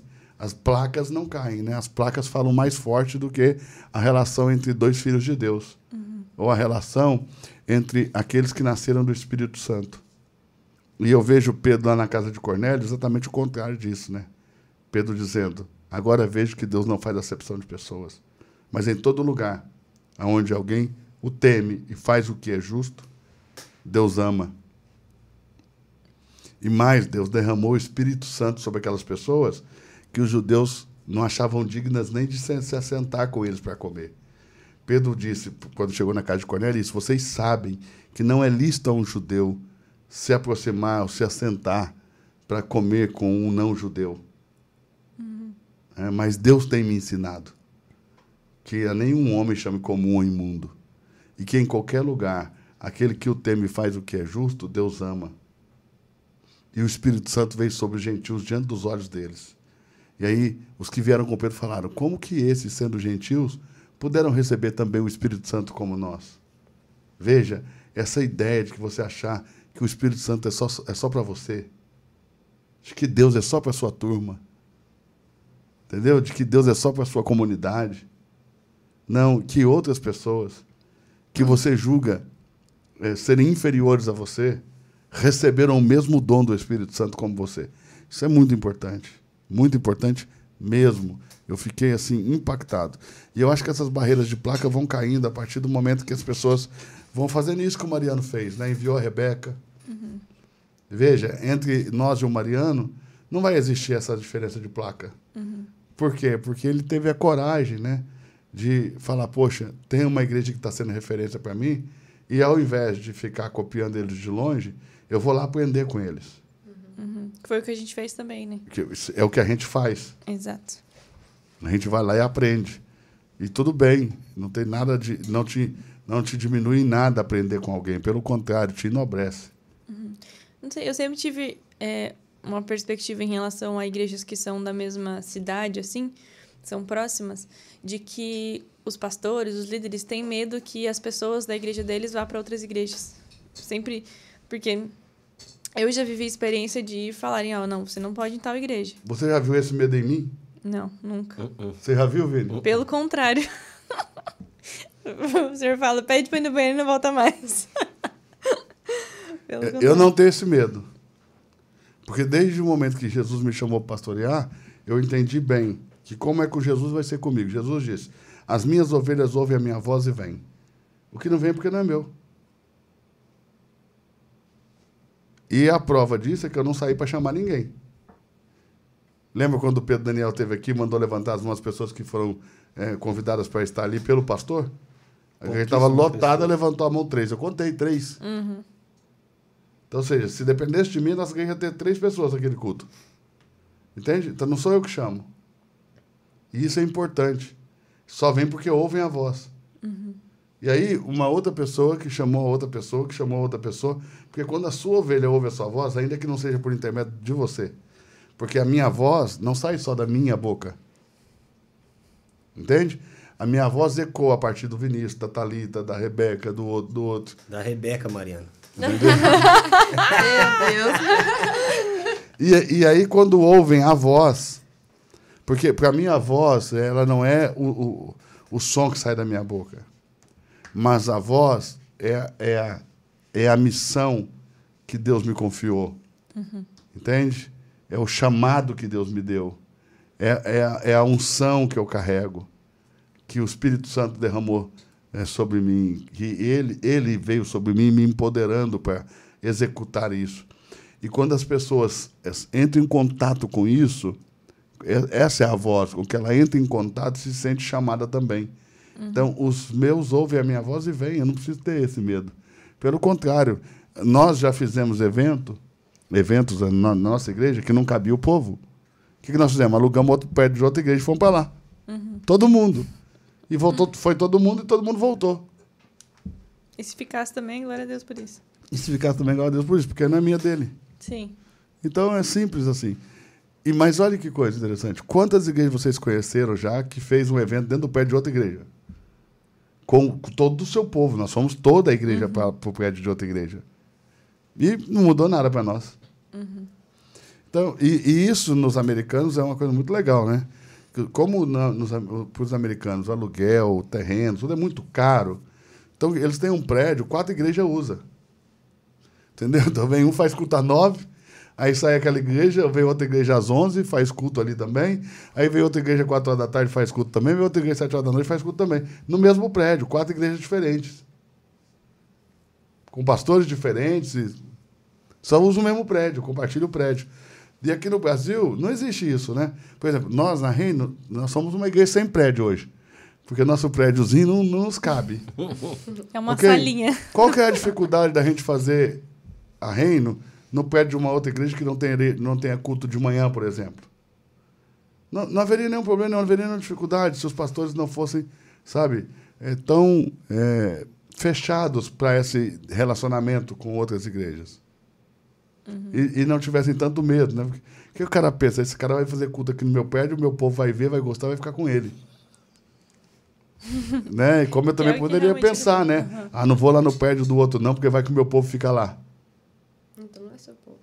Então não é seu povo. Que é isso que nós começamos a falar, né? Que na Reino nós temos um senso de tribo e de identidade muito forte. Porque eu sempre achei que a igreja brasileira nunca teve dificuldade para ganhar ninguém para Jesus. Eu acho que esse é um dos pontos mais... A igreja brasileira é extremamente evangelística. O que eu sempre vi, sempre notei que a igreja brasileira tem muita dificuldade é de consolidar. É. Ou seja, dar às pessoas senso de pertencimento. Qual que é o nosso empenho na Reino? Nós estamos trabalhando para desenvolver é, mecanismos e formas de que as pessoas se sintam pertencentes. E nós estamos desenvolvendo fortemente essa, essa capacidade de segurar a pessoa é, pela identidade, por ela se identificar mesmo conosco. Sabe? Ter essa sensação de pertencimento, de essa é minha tribo, uhum. esse é o meu povo, esse é o meu movimento. Cara, a Reino, você pode, ela pode ser vista mais como um movimento do que como uma instituição. É um movimento que prega Jesus, que fala de Jesus, mais do que uma instituição. Né? Uhum. O que é a Reino para você, Vinícius? Para mim, mestre, a Reino é algo que transformou minha vida completamente em relação à, à visão de igreja, né? Porque, como o senhor sabe, eu não, não cresci nesse meio de comunidade de igreja, eu não tinha essa experiência de igreja. Quando eu vim para Reino, eu, eu era assembleiano e lá você não tem esse, esse, essa experiência de igreja local. Ele era assembleiano, o pessoal batendo que ele tinha raiz calvinista. É isso aí. Seja, mais arminiano impossível. E para mim, quando eu, quando eu cheguei na Reino, que eu comecei a viver essa experiência de, de comunidade, de realmente estar ali, de se conectar com as pessoas, de servir, de construir algo, eu, isso realmente impactou meu coração. Eu comecei a enxergar a igreja como... como realmente uma família, algo que você pode pertencer, né? Como, como o pastor está falando, algo que você pode realmente pertencer, que você pode fazer parte. E que se você se doar, se você entender para aquilo que você foi chamado e você se doar para aquilo, você vai fazer parte, mas você também vai ser um instrumento de Deus na vida de outras pessoas. E a Reino para mim é isso, é você poder levar a vida para as pessoas. Porque eu entendi que, individualmente, é impossível você transformar uma comunidade. Mas, quando você faz isso através do corpo de Cristo, através da igreja, você pode impactar uma sociedade. Você pode mudar a cidade que você vive. Você pode mudar a cultura do povo que cerca você. E a Reino tem essa, esse potencial e eu vejo que já está fazendo isso. Já está modificando a cultura da, de Balneário em relação a outras igrejas. E a Reino para mim é isso, é, é Jesus empoderando pessoas para transformar a vida de outras pessoas. Uau. E para você, Thalita? Para mim, a Reino é um estilo de vida. É um estilo de vida. É uma, uma forma de viver, é o modo Reino de viver a vida. Essa, boa. É o meu o estilo modo de vida. Reino de viver. É, é, modo é o reino. Lifestyle Reino. Exatamente. A, a Reino, para mim, é meu lifestyle. É o jeito que eu vivo minha vida. Então, desde o momento que eu acordo até o momento que eu vou dormir, é pensando na Reino, é vivendo a Reino. É, e, assim, a gente que, que trabalha ali e que serve ali mais assiduamente, a gente realmente identifica isso, que é... é É para isso que a gente está vivendo hoje. Esse é o nosso propósito. E a gente está ali o tempo todo disponível. É uma hora da manhã, é três horas da tarde, é nove horas da manhã. A gente está ali pronto para fazer o que for preciso, para fazer o que for preciso para que o reino seja expandido, sabe? Então, é, é a expansão do reino de Deus através de, de um estilo de vida, de uma cultura. Eu vejo que não, a reino é uma igreja, é uma cultura, é uma forma de viver a vida, sabe? É, porque foi uma coisa que É, eu escutei desde, desde o primeiro dia que eu entrei lá na Reino, de que o evangelho e a sua vida com Deus vai muito, muito, infinitamente além das portas da igreja, das portas do prédio de uma igreja. Então, é uma coisa que tu vive muito mais fora do que dentro. Ali dentro, a gente só tá ali pra gente manifestar junto e conversar e ter comunhão um com o outro e adorar Jesus e, e focar em Jesus e aprender mais sobre Jesus. Mas a nossa vida com Deus, a nossa espiritualidade, ela é expressa lá fora, sabe? Então, quando você tá jogando um pádel, quando você tá tomando um café, no Café Cultura, quando você tá em algum, no shopping, fazendo compra, no trânsito, nesses lugares é ali, pegando um Uber. é, um, é um momento em que a sua espiritualidade, ela é expressa, sabe? Então, isso pra mim, a Reino é isso. É o, o jeito que eu vivo minha vida. Que legal. E pra você, Rebeca, o que tem sido a Reino pra você? Bom, a Reino pra mim tem sido, além de ser uma escola, né? Onde eu estou aprendendo muito, muito. Estou tô, tô criando muito é, conteúdo aqui. Mas o que eu vejo, assim, que as pessoas, com certeza, que as pessoas que vêm de fora, quando enxergam a Reino, foi a primeira imagem que eu tive, né, quando eu vim em março, de que as coisas acontecem de maneira natural.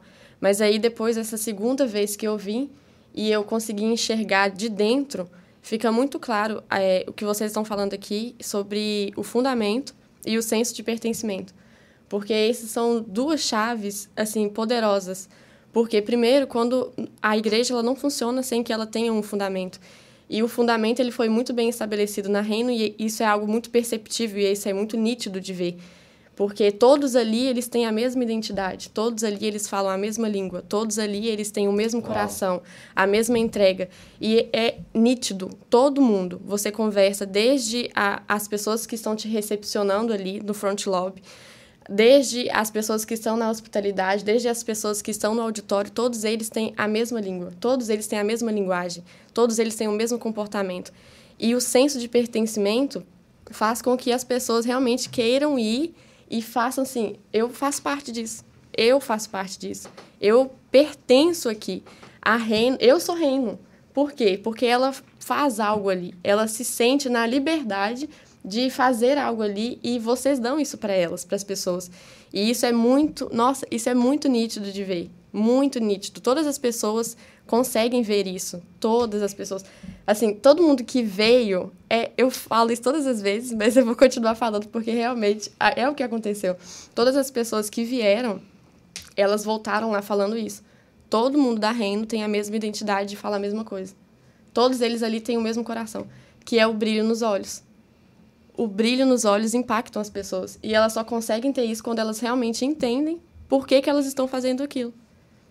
E é o fundamento. Coisa linda, coisa boa. E para o senhor? Eu sou suspeito, né? Mas é, eu vejo a Reino como realmente um movimento da, de parte do Espírito Santo. Uma pequena semente que, que vai germinar e impactar o mundo inteiro. Eu vejo a Reino na Austrália. Eu Amém. vejo a Reino na Nova Zelândia. Amém. Eu vejo a Reino nos Estados Unidos. Né? E, e já é real, porque nós já temos o G C lá em, uhum. em Massachusetts. Eu vejo a Reino na Bolívia, já é uma realidade. Eu vejo a Reino no Paraguai, já é uma realidade. Eu vejo a Reino no Equador. Eu vejo a Reino espalhada pelos países da Ásia.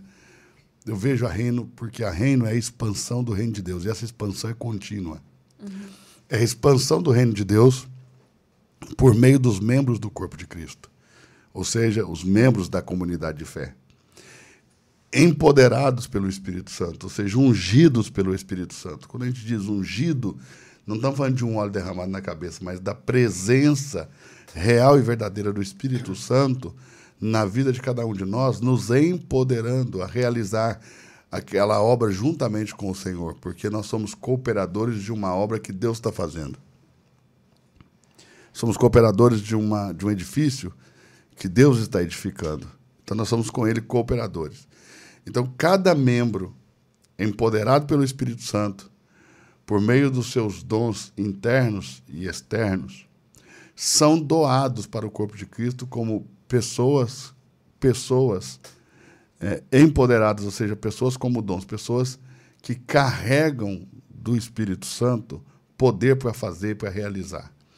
Poder para fazer e realizar coisas extraordinárias. Então, a nossa ênfase na Reino é viver o ordinário, de forma extraordinária, as coisas comuns do dia a dia de forma extraordinária. E manifestar a nossa espiritualidade além dos quatro paredes da igreja. Manifestar essa espiritualidade quando a gente está andando de skate, quando a gente está surfando, quando a gente está... Sabe? E a Reino é uma igreja que serve a todos, mas é uma igreja feita para o jovem.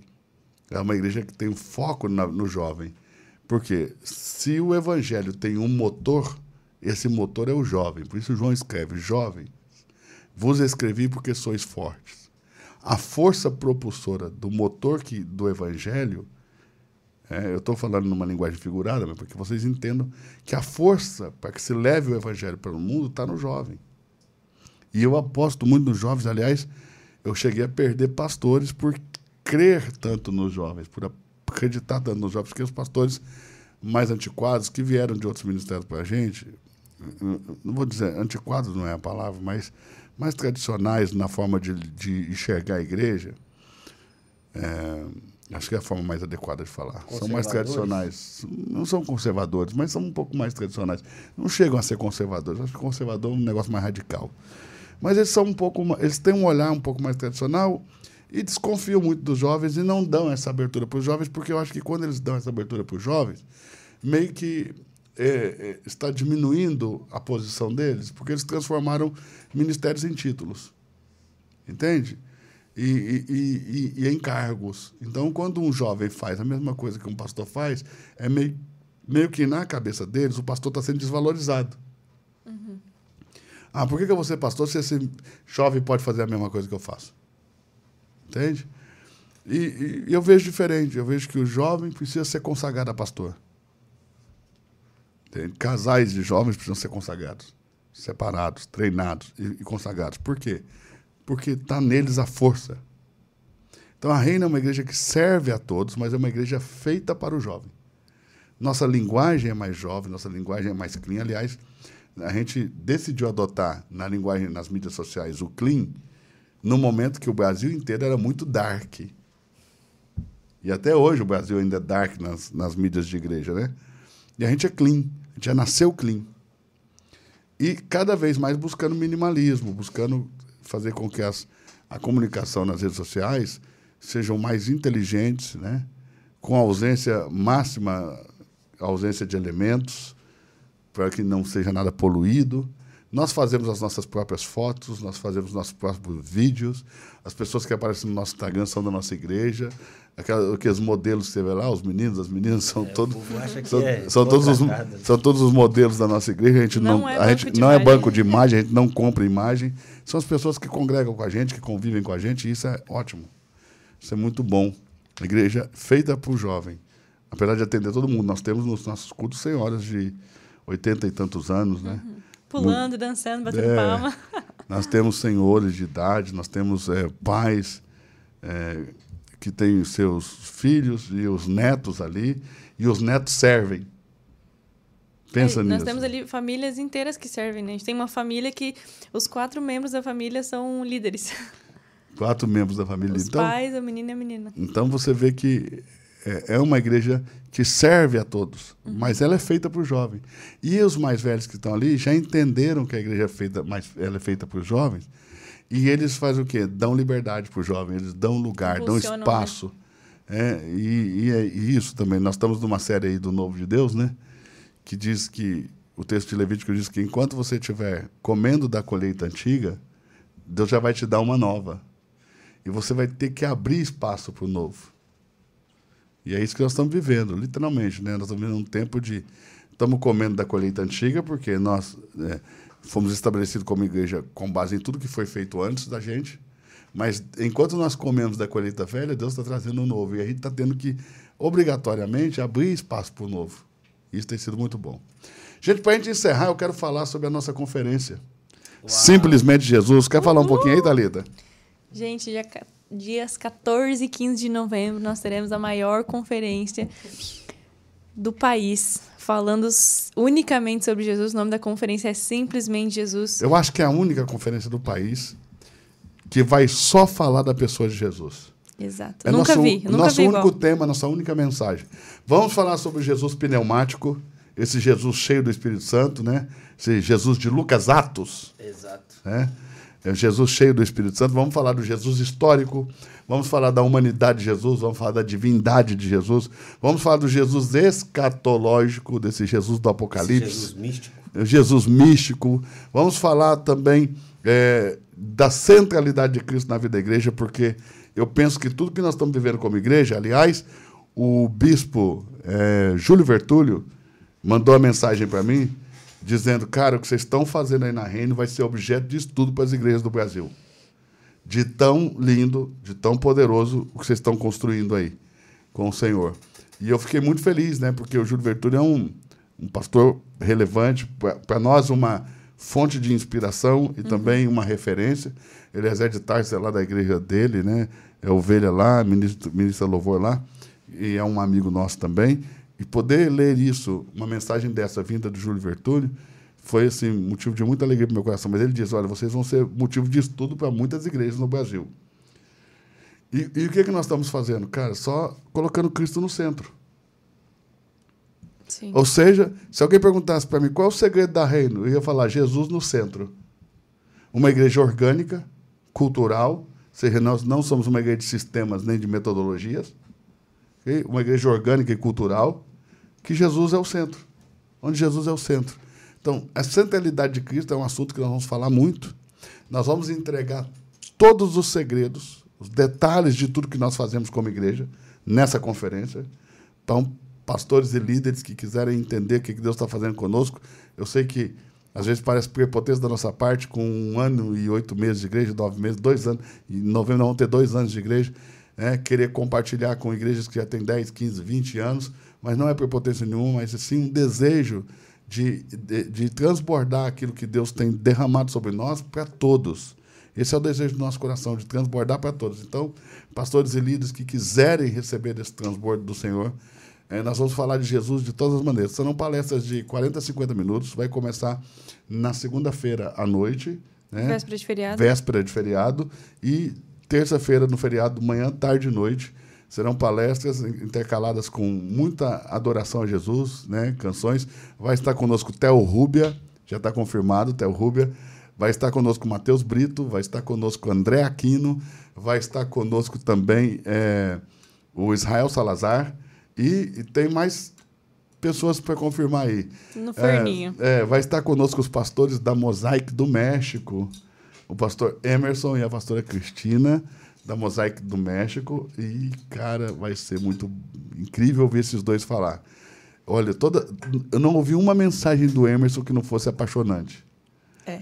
Sabe, assim, Jesus também é o centro da vida deles ali, e eles falam de Jesus com muita propriedade. É, também vai estar conosco Davi Lago, já confirmou também que vai estar conosco, inclusive já emitimos as passagens do Davi Lago, né? Ele então vai chegar de Portugal é, no domingo, e na segunda ele já vem Uau. Estar com a gente. Uau, que top. Ele vai chegar de Portugal e já vai vir para cá, para Balneário Camboriú. Vai estar conosco também o Querer Terra. Vai estar conosco também o Carlinhos, né, que uhum. já também é, se confirmou. Purificou, é, confirmou. Vai estar conosco o Pedro Daniel, Douglas também, é, Kowalski. Pastor Mariano também Pastor vai estar Mariano. Vai estar com a gente também o pastor... Oh, meu Deus. Me fugiu aqui agora o nome dele. Mas eu vou... Eu vou que agora com o Covid eu fiquei assim, gente. Eu esqueço os nomes. Mas eu vou lembrar. Mas são vários pastores que vão estar conosco, principalmente pastores bem jovens. Uhum. Né? Nós já estendemos o convite a outros também. E eu ia falar do pastor Fábio, eu não vou falar, não. Não fala. Mais pra frente a gente fala. Pastor Vinícius Bertoloni, Eduardo Reis. Fábio. Eu vou estar lá ministrando. Priscila vai estar lá também. É, gente, vai ser muito poderosa essa conferência, tá? E quatorze e quinze de novembro. Então, você que deseja estar conosco, é, olha aqui meus olhos. Já compre a sua passagem. Compre a sua passagem. É difícil você olha fazer. Aqui nos meus olhos. É porque ele está lá na casa dele. É isso aí. E eu quero que ele aqui, veja. Ó, contato visual. Exato, eu quero que ele veja o que eu estou falando. Porque senão ele não vai levar a sério o que eu estou falando. Compre a sua passagem agora. Não espere para amanhã ou depois de amanhã, porque vai ficar mais caro. Balneário é um destino turístico, ok? Então, se você deixar para cima da hora, mais caro. Nosso aeroporto aqui é Navegantes. Se você achar que a passagem para Navegantes está muito cara, você pode olhar também por Florianópolis e por Joinville. Porque de Joinville para cá, cinquenta minutos, de Florianópolis para cá, mais cinquenta minutos. Então, você pode vir rapidamente com o Uber para cá, tá bom? E, assim, acaba a vaga de hotel muito rápido. Ah, e as vagas de hotel ainda também, mais que é novembro. Airbnb. Já então, começa a temporada. É novembro, começa a temporada, então corre para você pegar seu Airbnb, para você pegar seu hotel, ok? E tá com a gente. Ah, os ingressos. Na bio da Reino tem o nosso Linktree. Você pode clicar lá e você vai encontrar os ingressos da conferência no Linktree. Você pode clicar lá e comprar. É noventa, noventa e sete reais até o final de agosto. É o primeiro lote, então já que é o primeiro lote. lote. Então, em setembro, sobe dez reais a mais, já vai para cento e sete. Então, você compre agora por noventa e sete, ok? Compre agora, antes de acabar o mês de agosto, tá bom? E é isso, gente. Obrigado por participarem desse podcast. Obrigado, Vinícius. Valeu, mesmo. Obrigado, Obrigado, Rebeca. Gente. Obrigado, Thalita. Tamo junto. Que Deus abençoe Valeu. Vocês. Tamo um junto, beijo, galera. Gente. Até o próximo REINO.CAST. Cheers, cheers. Yes. Brasil.